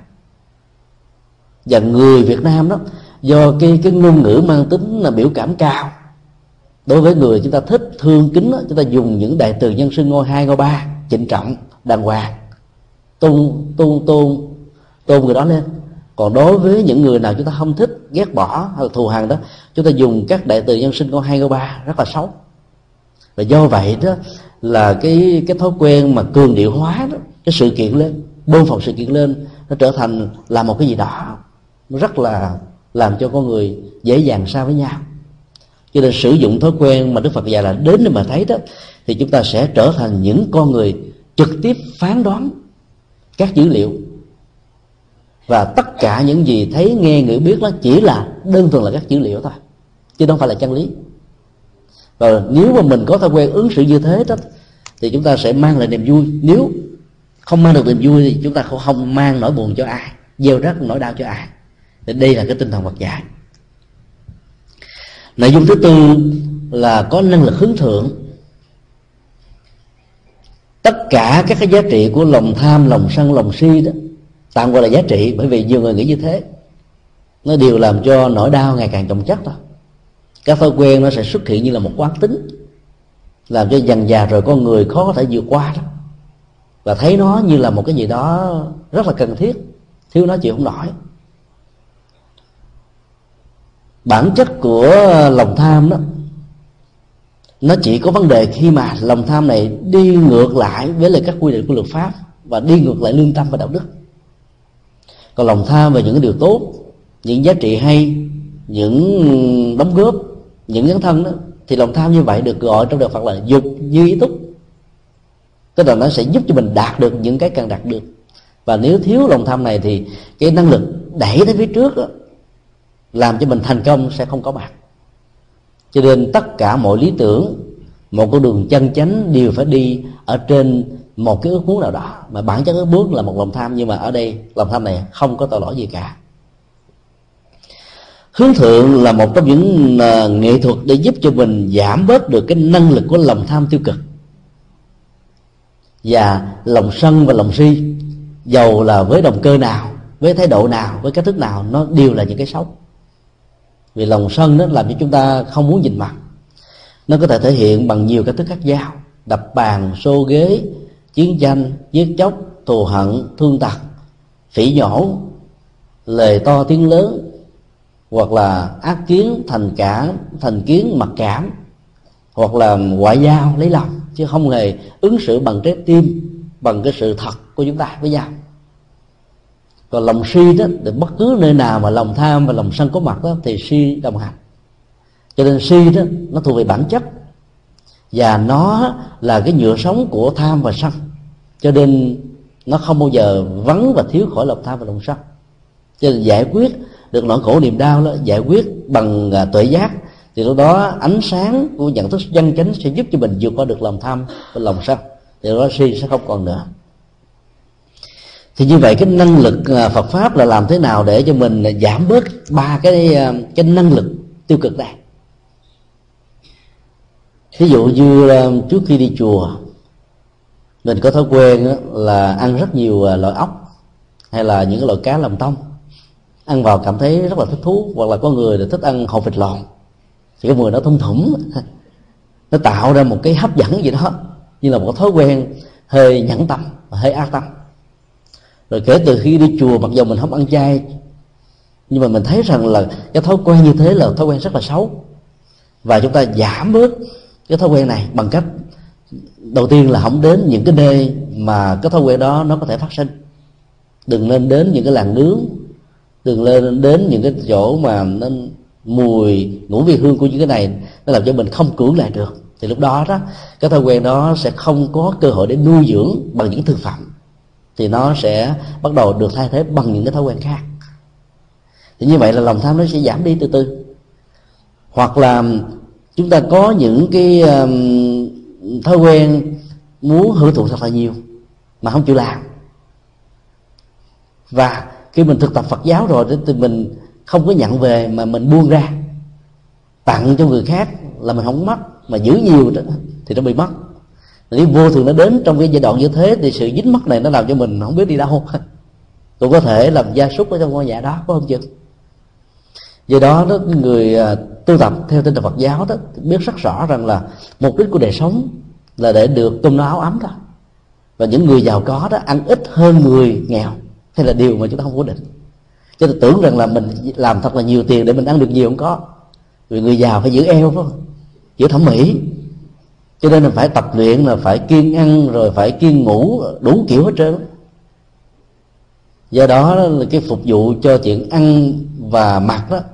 Trên thực tế đó nó chỉ là một cái phần rất ít nhưng mà cái thói quen của lòng tham đó để thỏa mãn chúng đó, nó có thể lớn gấp 10 lần cho đến 100 lần làm chúng ta khó vượt qua được lắm. Do đó khi thực tập rồi đó, thì những cái thói quen như thế nó giảm từ từ nó bớt dần lần. Thì lúc đó chúng ta biết rằng là chúng ta có thành công. Còn uh, khi thực tập rồi mà về nhà dễ cao có dễ quạo quọ dễ căng thẳng chúng ta biết rằng là mình chưa có thâm nhập được kinh tạng. Cái giá trị như thế sẽ làm cho những người thân mình quan sát rồi quan sát rồi họ bắt đầu đúc kết lại thành một cái à, thói quen đó. Đó là miệng, niệm nam mô, bụng chứa bầu, giao gấp. Để mà biếm nhẹ những người phật giáo đó chỉ à, đến với đạo phật thôi, đứng ở ngoài cổng chùa chứ chưa vào ở trong chùa, tức là chưa có thâm nhập. Hay nói theo dân gian cho phật giáo là chưa thấm tương giao. Phải làm thế nào để chúng ta thấm được tương giao phật pháp? Nó trở thành máu thịt, nó trở thành hơi thở, nó trở thành tế bào, nó trở thành thói quen, nó trở thành cái đích suy nghĩ, nó trở thành sự ứng xử của chúng ta một cách từ có điều kiện cho đến vô điều kiện. Thì lúc đó chúng ta mới được gọi là người có thành công. Cho tiến trình sự hướng thượng đó là một cái nghệ thuật làm mới và không cho phép mình nghĩ rằng là mình có một cái bản tính không thể nào thay đổi. Cái bản tính đó mình đem nó ra như là một sự đe dọa, một sự hù dọa. Ờ, là một cái cớ làm nư giống như chí phèo, là làm giả, cho người ta phải sợ, cho người thân của mình vì không muốn khổ đau, vì không muốn làng xóm biết là phải thỏa mãn theo những nhu cầu của mình. Thì cái tính cách làm nư như vậy đó, nó vừa là lòng tham, mà vừa là lòng sân, mà vừa là lòng si. Và do đó đó, làm thế nào là chúng ta làm cho những người thân ở trong gia đình của mình cảm nhận được rằng là kể từ khi đi chùa là mình thay đổi hoàn toàn. Nên sự thâm nhập đó rất là quan trọng mấy ngày trước khi um, đi Hoa Kỳ đó, chúng tôi có nhận được một cú điện thoại ở Đà Nẵng của một người hoàn toàn không hề quen biết. Nói kết được điện thoại, thế thì người phật tử này đã khóc bù lu bù la. Thầy ơi, cứu tôi, thầy ơi, cứu tôi. Hỏi sao cứu? Nói chồng tôi chuẩn bị bỏ tôi, hỏi sao bỏ? Tại vì mỗi ngày tôi tụng kinh ba lần ở trong nhà. Hỏi tụng kinh như thế nào? Tôi gõ mỏ rồi làm gì nữa? Đánh chuông. Rồi làm gì nữa? La lên thật là lớn tụng niệm nó mô gì là phật nó mô gì là phật nó mô gì là phật. Hoài đó. Ông chồng nói tôi điên đánh tôi. Rồi khi tôi làm nữa cái ông nói đây là thần tượng của mày thần tượng của mày ông đập bằng phật hết trơn luôn. Đi đến chùa gặp các bạn đạo các bạn đạo nói thôi bà đang bị ờ, bị bị uh, nghiệp đổ đó cho nên ráng đi cứ làm thêm. Rồi ông chồng ông sẽ sợ mốt cái ông được chuyển quá thôi. Bà làm thêm nữa nhà tan cửa nát ông chồng bỏ đi luôn chúng tôi đề nghị đó là bà đừng có nên tụng kinh ở nhà. Hãy nên thâm nhập kinh tạng sống bằng Phật pháp ở nhà hơn là tụng kinh ở nhà. Đối với người Phật tử tại gia đó, thì làm thế nào để mình ứng dụng được không sát hại, không trộm cắp, không có ngoại tình, rồi à, không nói láo, không uống rượu để mình à, làm phước báo giúp đỡ người, duy trì đời sống hạnh phúc như vậy là đủ rồi nhiều người nhiệt tình quá đó một ngày tụng bốn thời kinh như là ở trong chùa vậy. Mà tụng để mà tính công với phật hôm nay còn tụng được bốn thời ba trăm sáu mươi lăm ngày không biết là một ngàn mấy trăm thời. Còn có nhiều bà lão tới là niệm phật một ngày được một trăm lẻ tám sâu một sâu là một trăm lẻ tám hạt. À, ghi vào cái công cứ tính điếm tính sổ dữ lắm. À, mỗi lần gặp cái thầy nói thầy ơi tôi uh, có được cái thành tích này cho nên nhớ thầy cầu an cho tôi chứ không tụng mà không thấy được an. Niệm không thấy được an mà cần phải cầu đó. Bởi vì không có thâm nhập. Mà chỉ làm như là một hình thức như là một cái máy như một thói quen thôi. Thì cuối cùng cái giá trị an lạc nó không có. Chúng tôi đề nghị là bà hãy nên xin lỗi ông chồng. Bà nói ông đánh tôi tại sao tôi phải xin lỗi? Thì nói là bởi vì đó là bà không có thâm nhập kinh tạng. Cho nên đó, bà đã làm cho từ cái à, không thiện cảm với ông phật bà ông trở thành có ác cảm với ông phật làm cho ông nghĩ rằng là ông phật có, có những cái người đệ tử mà không có bao giờ thiết lập được hạnh phúc trong gia đình làm bế tắc hoàn toàn. Do đó hãy xin lỗi ông. Rồi mình sống một cách là thâm nhập kinh tạng thôi tức là hiểu. À, trước đây thì mình à, dễ dàng à, bù phiền bây giờ đó mình quan hỷ dễ tha thứ dễ bỏ qua. Không có à, câu mâu cắt mắt từng câu từng chữ từng lời từng ý tứ. Mình rộng lượng lên đàng hoàng như vậy thì tự động thì ông sẽ thấy là mình thâm nhập thôi còn lúc nào muốn tụng kinh thì đến chùa mà tụng. Ở nhà không cần tụng, chúng tôi chủ trương như thế. Cái việc mà coi kinh là quan trọng, bởi vì coi đó, chúng ta có thể suy nghĩ. Cái câu nào không hiểu thì mình có thể ngồi suy nghĩ 5 phút 7 phút. Và không hiểu đó, đi hỏi người khác, gọi điện thoại vào chùa hỏi mấy thầy. Cái việc ứng dụng như thế nó quan trọng hơn là tụng tóc tóc tóc tóc. Ở nhà tụng của mình mà có món chi? Tại vì cái tiếng việt nam và tiếng trung hoa là đơn âm. Mà nếu không có tiếng mỏ làm trường canh á thì người tụng nhanh kẻ tụng chậm nó loạn xạ lên hết là làm sao mà nó tạo ra sự an tĩnh của tâm. Cho nên nó phải có tiếng mọ ở nhà có một mình mình gõ tóc tóc tóc rồi giờ làng sớm ở hoa kỳ hay là phương tây người ta kiện chết luôn. Cái đó là phạt to là đem cái cái cái sự ồn ào đến không? Người ta sợ. Do đó phải thực tập, phải thâm nhập hơn là chúng ta tụng bằng miệng. Tức là phải thâm nhập bằng tâm và do đó nó phải hiểu. Nếu mà không hiểu thì không thể là thâm nhập được. Mà muốn hiểu như vậy đó, chúng ta phải tạo ra một cái tiến trình của sự hướng thượng. Tức là những cái nỗi khổ, niềm đau, phiền não, nghiệp chướng, dần dần nó bị rơi rụng, dần dần nó bị mất dần. Nó không còn nữa. Và con người chúng ta hoàn toàn mới. Kể từ biết là phật là chúng ta giống như là được tái sanh lần thứ hai.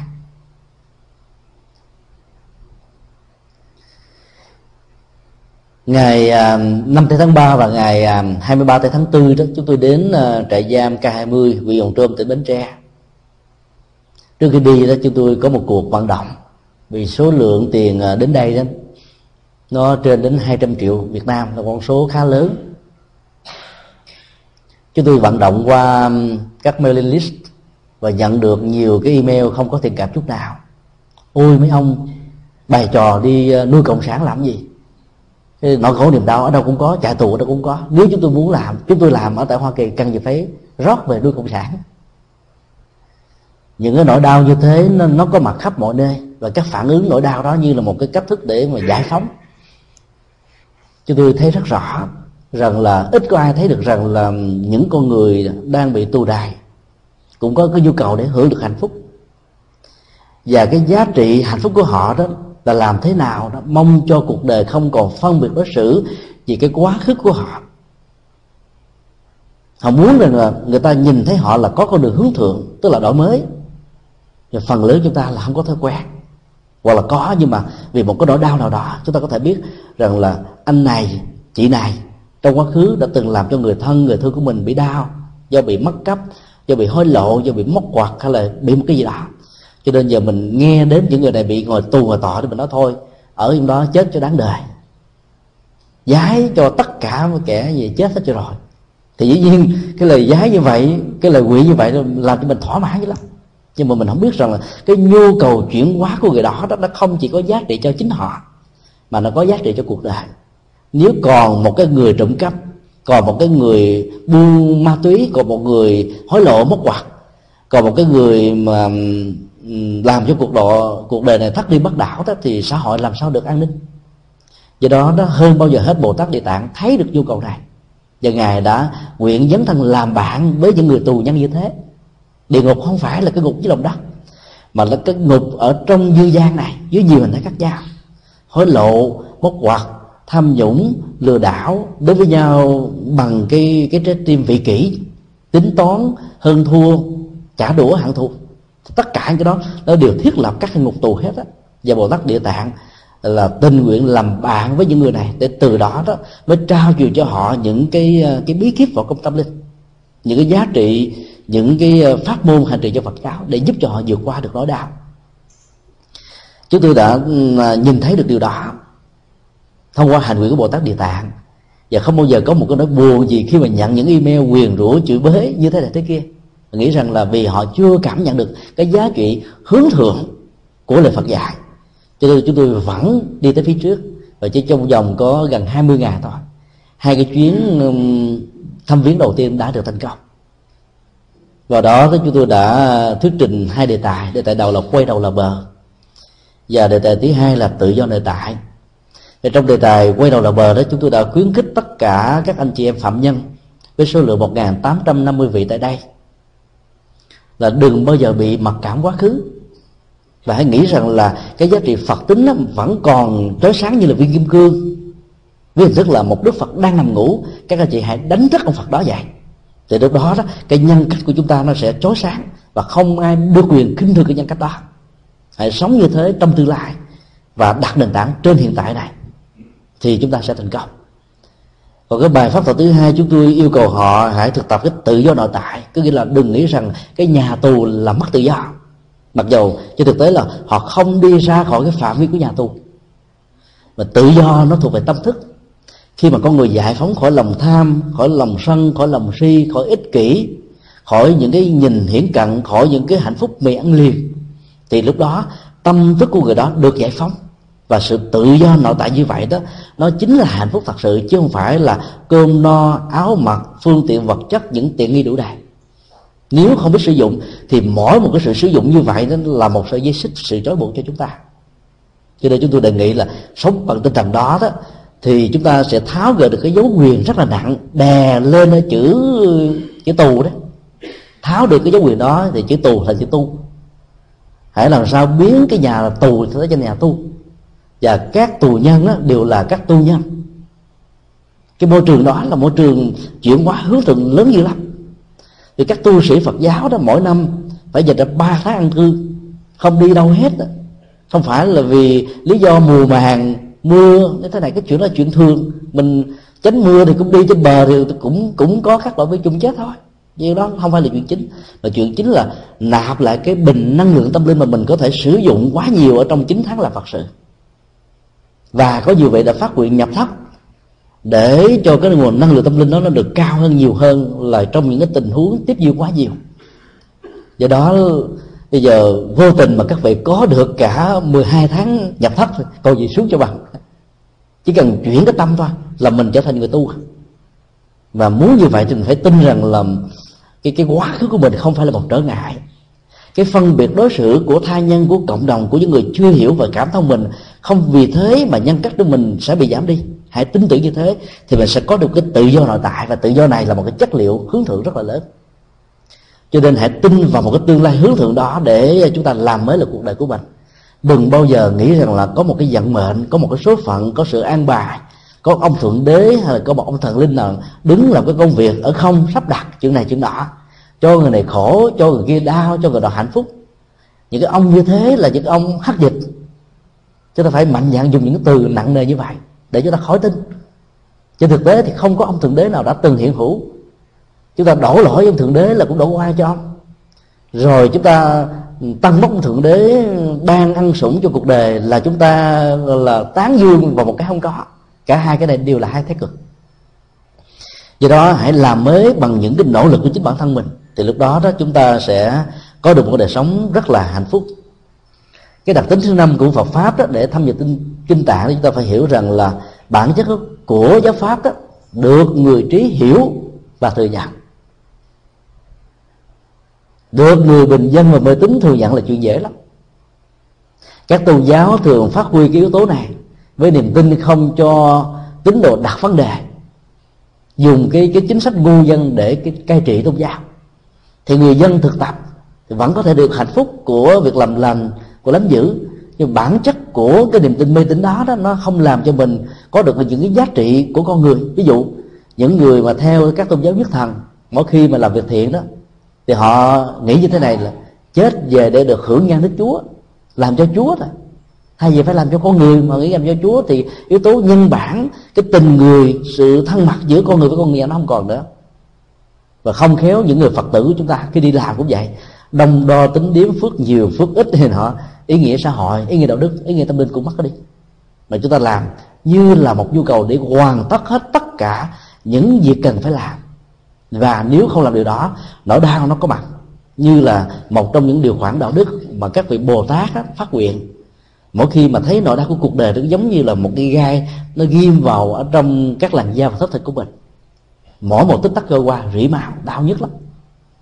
Cho nên phải làm để tháo cái sự đau nhất đó ra và làm như vậy đó giúp cho người khác là mình có cảm giác được hạnh phúc.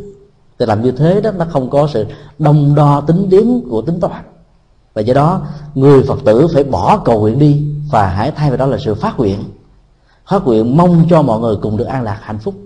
Còn cầu nguyện đó nó thường đặt trên nền tảng của vị kỷ của ích kỷ của nhỏ nhoi lắm. Vì cái đó nó, nó thuộc các tôn giáo khác chứ không thuộc về đạo phật.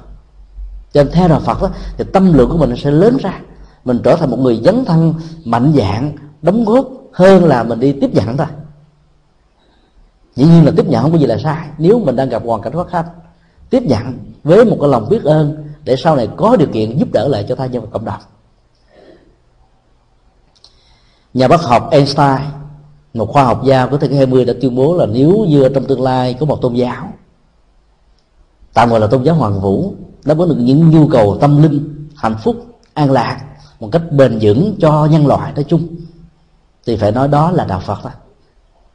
Xuất thân từ một tôn giáo khác là phật, mà ông lại có cái phát biểu ở trong một thế giới tự do không ai có thể bịt miệng ông được, không ai có thể bưng bít ông được, không ai có thể hối lộ ông được, là điều mà chúng ta không thể không suy nghĩ. Do đó, đã được đức phật nói từ ngàn xưa giáo pháp của ngài đó, được người trí hiểu biết và dĩ nhiên những người mà bình dân mà hiểu được đạo phật đó không phải là khó. Bởi vì cái tuệ giác đó nó không thuộc về dân bằng kiến thức học vị mà nó thuộc về sự hành trì và thâm nhập được đó. Cho nên cả cái giới tại giới bình dân và cái giới trí thức đó, đều có thể cảm nhận được đạo phật. Chúng tôi đã nói ở trong cái buổi cái phần đầu của buổi thuyết trình này rằng là người phương tây đến đạo phật có phần lớn thông qua con đường tri thức. Họ thấy rõ ở trong kinh điển phật giáo qua truyền thống của thiền, qua truyền thống của mật tông, qua truyền thống của tịnh độ, nhiều giá trị rất là cao siêu. Nhưng mà khi tiếp xúc với sự hành trì hàng ngày của người phật tử tại các ngôi chùa theo truyền thống của châu á đó, thì họ thấy là cả một sự đối nghịch với nhau. Cho nên từ lúc mà người ta bị hoang mang, và do đó là những người phật tử cần phải có một cái trọng trách, làm thế nào để gỡ bớt những cái loại cây tùm gửi đang bám ở trên thân cây bồ đề của phật giáo chúng ta phải mạnh dạn làm việc đó. Có thể lúc đầu đó, có thể nó tạo ra những cái dị ứng rất là lớn bởi vì hồi nào giờ ta nghe như thế này, hành trì như thế kia mà bây giờ có một cái gì đó nó khác, nó ngược lại.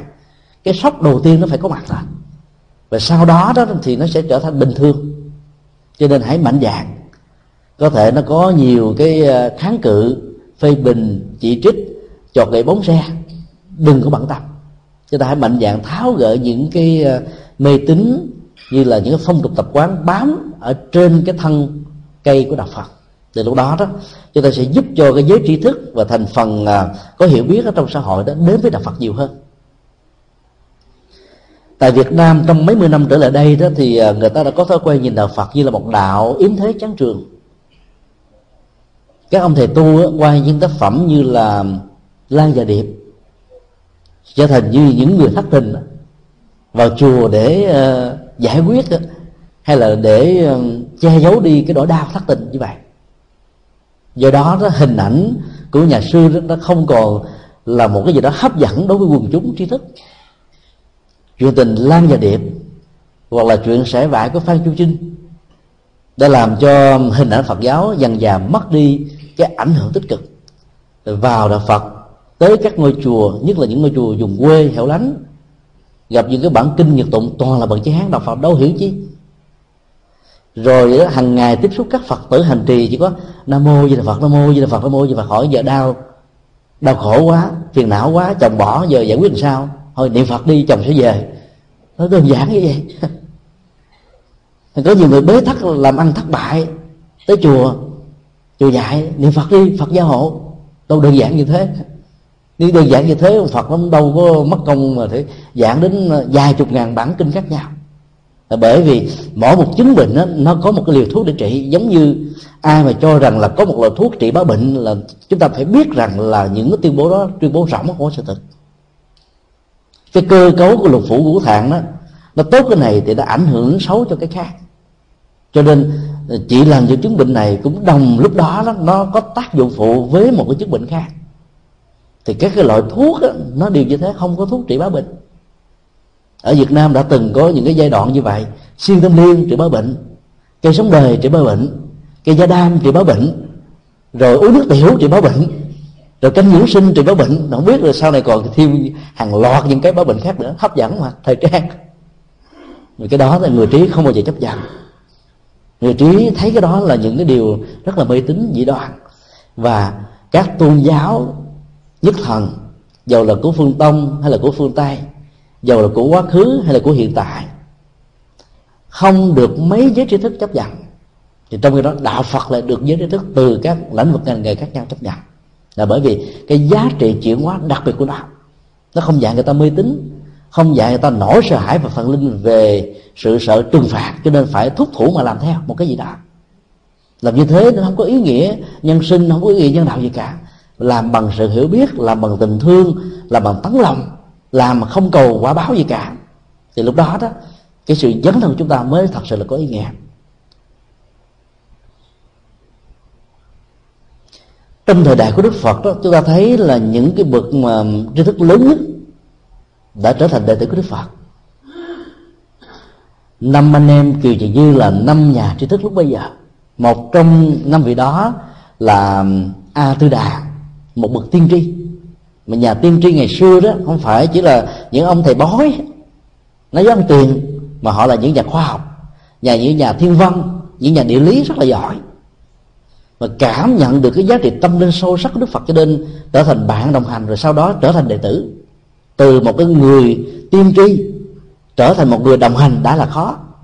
Từ một người bạn rồi sau đó nhận bạn mình làm thầy lại càng khó hơn. Cái gì đã làm cho ông chấp nhận chỗ đó? Giá trị tâm linh của đức phật thôi.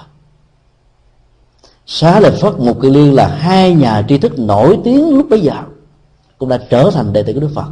Mặc dầu thầy của hai vị này, khi biết hai vị giả từ, đã phải nhường lại cái ngôi vị của mình, các con hãy lại đây, thầy sẽ nhường lại giang sơn tâm linh này. Và hai vị đó đã phải giả từ người thầy, và nói cho thầy, chúng con đến với thầy không phải là để tiếp nhận cái gia tài đó mà chúng tôi tìm cái chất liệu an lạc để chia sẻ cái sự an lạc này. Nhưng ở đây chúng con đã không có thể thực tập để đạt được cái này. Và giá trị đạt được cao nhất nó không phải là điều mà chúng ta cũng không muốn. Cho nên chúng con xin thầy hãy tha thứ để chúng con tìm kiếm giá trị khác. Và đó là giá trị của đức phật.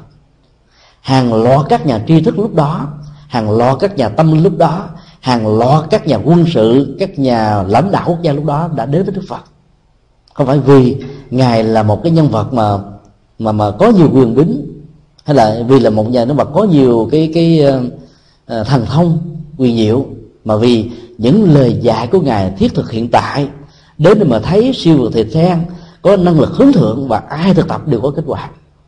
Không hề có phân biệt đối xử về giới tính về tuổi tác về ờ, cái bối cảnh ra đề vân vân họ tập. Do đó đó người trí hiểu ở trong tình huống này đó, chúng ta biết rằng là cái giá trị nó rất là cao chính vì thế, chúng ta đừng bao giờ góp một bàn tay làm cho cuộc đời nhìn thấy đạo phật là bi quan yếm thế. Những người tu theo phật giáo đó là làm sao cho cái tội giác này ngày càng phát sinh. Ở tại San Jose, vừa qua đó, chúng tôi gặp à, một cặp vợ chồng rất là giàu có, thuộc về hàng triệu phú của người Việt Nam. Người vợ tu tập miên mặt lắm, mà bây giờ bà không muốn tu gì nữa hết á. Bà không muốn làm phật sự gì nữa hết á. Hỏi sao vậy? Nó tu nhiều quá, dư rồi rồi bả bỏ luôn làm. Làm một tháng như vậy đến ờ, cả 10 ngàn. Và nói bây giờ làm hai vợ chồng xài gọn một người chồng làm không xài không hết, thêm người vợ làm để làm gì? Tiền đóng thuế cũng đâu cũng vào đó, ở nhà cho nó sướng khỏe hơn. Mỗi ngày lên niệm phật là đủ à. Cho tôi đề nghị đó, là mặc dầu cái số tiền mình làm ra nó mình không được hưởng, nhưng mà đừng nghĩ vì thế mà mình cho rằng nó bị mất đi. Đó là chúng ta đang nạp vào ở trong ngân hàng công đức vô hình nhiều cái giá trị về nhân đạo rồi bởi vì cái cơ chế mà đóng thuế tại Hoa Kỳ mặc dầu nó hơi nặng nề và có thể là nặng nhất trên thế giới này về nhiều, nhiều phương diện khác nhau. Nhưng nó là một cái cơ hội để mà gieo giống cho an sinh xã hội được tốt. Dĩ nhiên là cũng có rất nhiều người lợi dụng vào cái cơ chế an sinh xã hội của các quốc gia phương tây để có thể giàu hơn và có thể khỏi phải đi làm. Nhưng chuyện đó là chuyện phụ thôi ai lợi dụng, lạm dụng thì cái đó bị chịu nhân quả. Còn cái nào đóng góp bằng sự quan hệ thì cái đó có giá trị đó. Cho nên cứ làm, mặc dù mình không hưởng, giá trị đó vẫn có. Mà ở tuổi thanh niên cần phải tu phật nhiều chừng nào thì tốt chừng đó, bởi vì cái tuổi đó dễ ăn chơi xa đọa. Một cái sai lầm nhỏ có thể dẫn đến mất cuộc đời, mất tương lai. Do đó phải dùng tâm linh làm nền tảng và thâm nhập kinh tạng. Cho đến tuổi trẻ phải đến chùa nhiều, phải thực tập nhiều hơn tuổi già tuổi già biết bao nhiêu là cái phong tục tập quán, rồi thói quen đè nặng lên rồi vô mà tẩy não, rửa thói quen nó nó khó lắm. Ở trẻ phải rửa. Già bắt đầu mình có mấy chục năm thực tập với nó rồi mới dễ thành công. Cái cơ chế tâm lý nó là như vậy. Nhiều người ở trẻ không tu, nó coi rồi còn sớm để tu. Rồi từ tu cũng không muộn. Đó là một cái sai lầm. Do đó là phát huy cái năng lực trí thức để hiểu đạo phật bằng con đường trí thức à, thông qua sự hành trì dĩ nhiên là cái con đường của tín ngưỡng của phong tục tập quán, chúng ta vẫn giữ nó. Nhưng mà chúng ta cộng thêm được cái lớp ý nghĩa của tri thức, thì sự hiểu biết về Phật pháp của chúng ta nó có chiều sâu hơn. Và do đó chúng tôi đề nghị là tất cả chúng ta đó, bên cạnh việc hiểu Phật pháp với các bản kinh đó bằng nghĩa đen, chữ trắng, nên tìm thêm cái lớp nghĩa thứ hai là biểu tượng về triết lý. Và giải mà được biểu tượng về triết lý đó là chúng ta có được cái viên kim cương và tự giác nó phát sanh từ những cái giá trị như thế này. Đọc vào các bản kinh đại thừa đó mà chỉ dựa vào nghĩa đen chỉ trắng không đó thì chúng ta chỉ à, hưởng được cái lớp sô cô la. Và phải khai thác phải bỏ qua được cái cơn nghiện về sô cô la này thì chúng ta mới có được kim cương. Do đó đó là thực tập. Đừng có bận tâm về những cái phước báo bình thường. Mặc dầu đó, khi chúng ta thực tập nó sẽ có đó. Thì à, tâm lượng của mình mới lớn còn đến đời phật mà cầu an mà đọc dài lê thê. Không đọc đó buồn. Nhiều bà cụ tám mươi mấy tuổi đến cái à, ngày mùng à, 8 tháng giêng đó. Ngồi không đỡ nhức mỏi rồi mà quỳ. Và xin mấy ông thầy phải làm sao để trên đầu của bà một cái tờ tờ tờ, tờ sớ.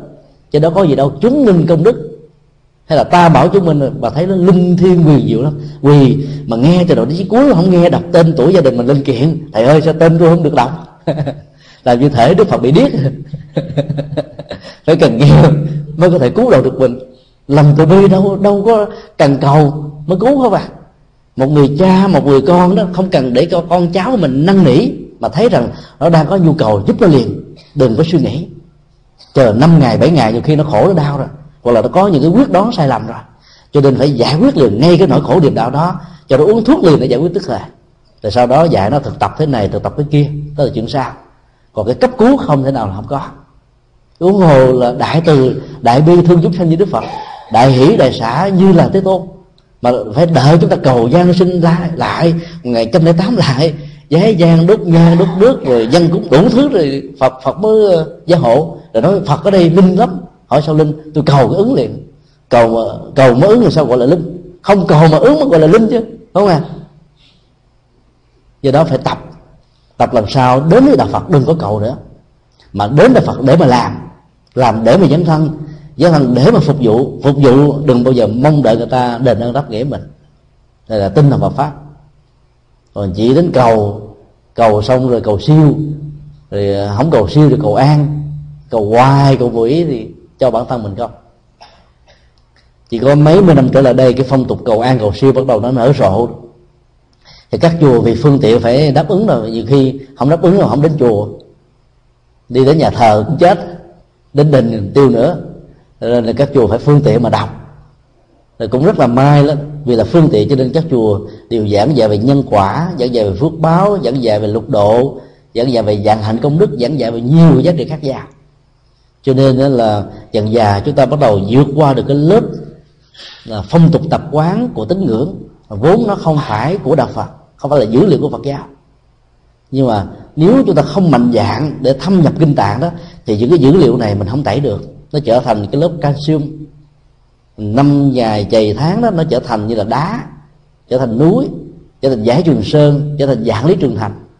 Và nó làm một cái gì đó mình xem như là chân lý đó những cái phi chân lý mà được tái lập đi lập lại bởi nhiều người, nó được nhân thành chân lý. Và cái đó là một cái nỗi đau rất là lớn. Đến lúc mà khi mình nói chân lý được tham tin, ở đâu mà nói quyền diệu, rồi phật tử đến đông lắm. Nó linh hiển ta đến ào ào ào cho bùa cho phép rồi ta đến quá trời quá đất. Chứ tôi thường nói đùa, chỗ nào mà có tam tông miếu tức là bấm cái thế này thôi phật tử đến đầy hết trơn. Mà chỗ đầu dạy nhân quả khổ đau hả? Về thực tập. Khổ về lòng lòng sân thì thực tập về từ bi. Khổ về dòng tham thực tập về bố thí. Khổ về lòng si thực tập về trí tuệ. Nó trời, khó quá. Tôi làm không nổi, tôi bố thí, tôi giờ ông, bây giờ ông kêu tôi làm nữa thôi, sao tôi làm được? Chạy đến các tôn giáo, các tôi hứa, giao cho chúa chúa làm hết trơn. Vì sở dĩ mình làm không được, vì mình có tội tổ tông. Giờ rửa tội tổ tông là mọi thứ được hết. Mê quá, chạy theo cũng không được gì. Do đó đó là tu theo phật giáo phải tinh tấn và phải tinh tấn nhiều làm hoài làm đến cuối cuộc đời cũng không được dừng nghỉ. Dù mình biết là mình làm mình không hưởng gì hết đó cũng không sao. Vì cái giá trị của sự làm đó nó mang lợi ích cho tha nhân là là tốt rồi. Thì hôm nay à, chúng tôi um, chia sẻ một cách rất là bao quát mặc dù hơi dài về uh, năm phương diện của um, Phật pháp để ứng với hai câu quan trọng ở trong uh, từ quy pháp với một cái niềm ao ước rằng là mình và tất cả mọi người trong à, tiến trình thực tập có được cái trạng thái um, trí tuệ như là biển nhờ gieo trồng hạt giống là thâm nhập kinh tạng. Và muốn thâm nhập kinh tạng là mình phải hiểu được bản chất của kinh tạng là như thế đó. Nó có giá trị thiết thực hiện tại nó có giá trị là siêu việt thời gian nó có cái cách thức mời gọi chúng ta đến để mà thấy. Rồi nó có năng lực hướng thượng đời sống tâm linh đạo đức và hạnh phúc của mình. Và tất cả những người trí đều cho rằng nó là đúng. Thì như vậy đó là nếu như mình sự thực tập, dù là của pháp môn tịnh độ, hay là cái pháp môn thiền, hay là pháp môn mật tâm, bất kỳ một pháp môn nào, chúng ta đều có dung thông vô ngại. Không nên nghĩ rằng là pháp môn mình là đúng, pháp môn khác là sai.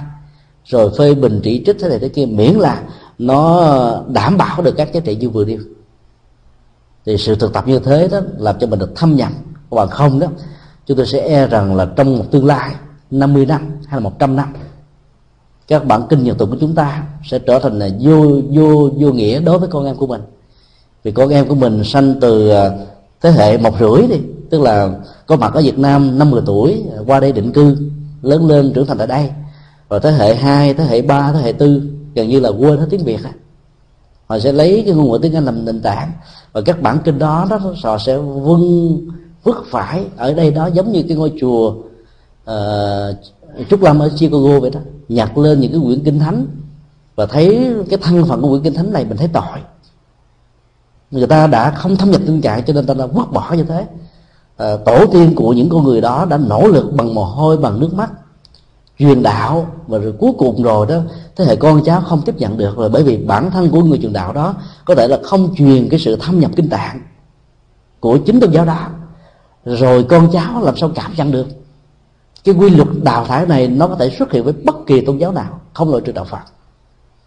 Đạo phật mặc dầu là đạo có nhiều giá trị tuệ giác nhất, nhưng mà cái niềm tin mê tín bây giờ nó phổ cập ở trong đạo phật nó nó cũng không thua kém gì các tôn giáo. Và do đó nó chỉ có con đường thâm nhập kinh tạng thôi, tức là bằng đời sống thực tế, chứ đừng là một nhà lý thuyết. Thì lúc đó đó chúng ta sẽ thấy rằng là giá trị của những sự thực tập này đó nó thật sự cần thiết với mình.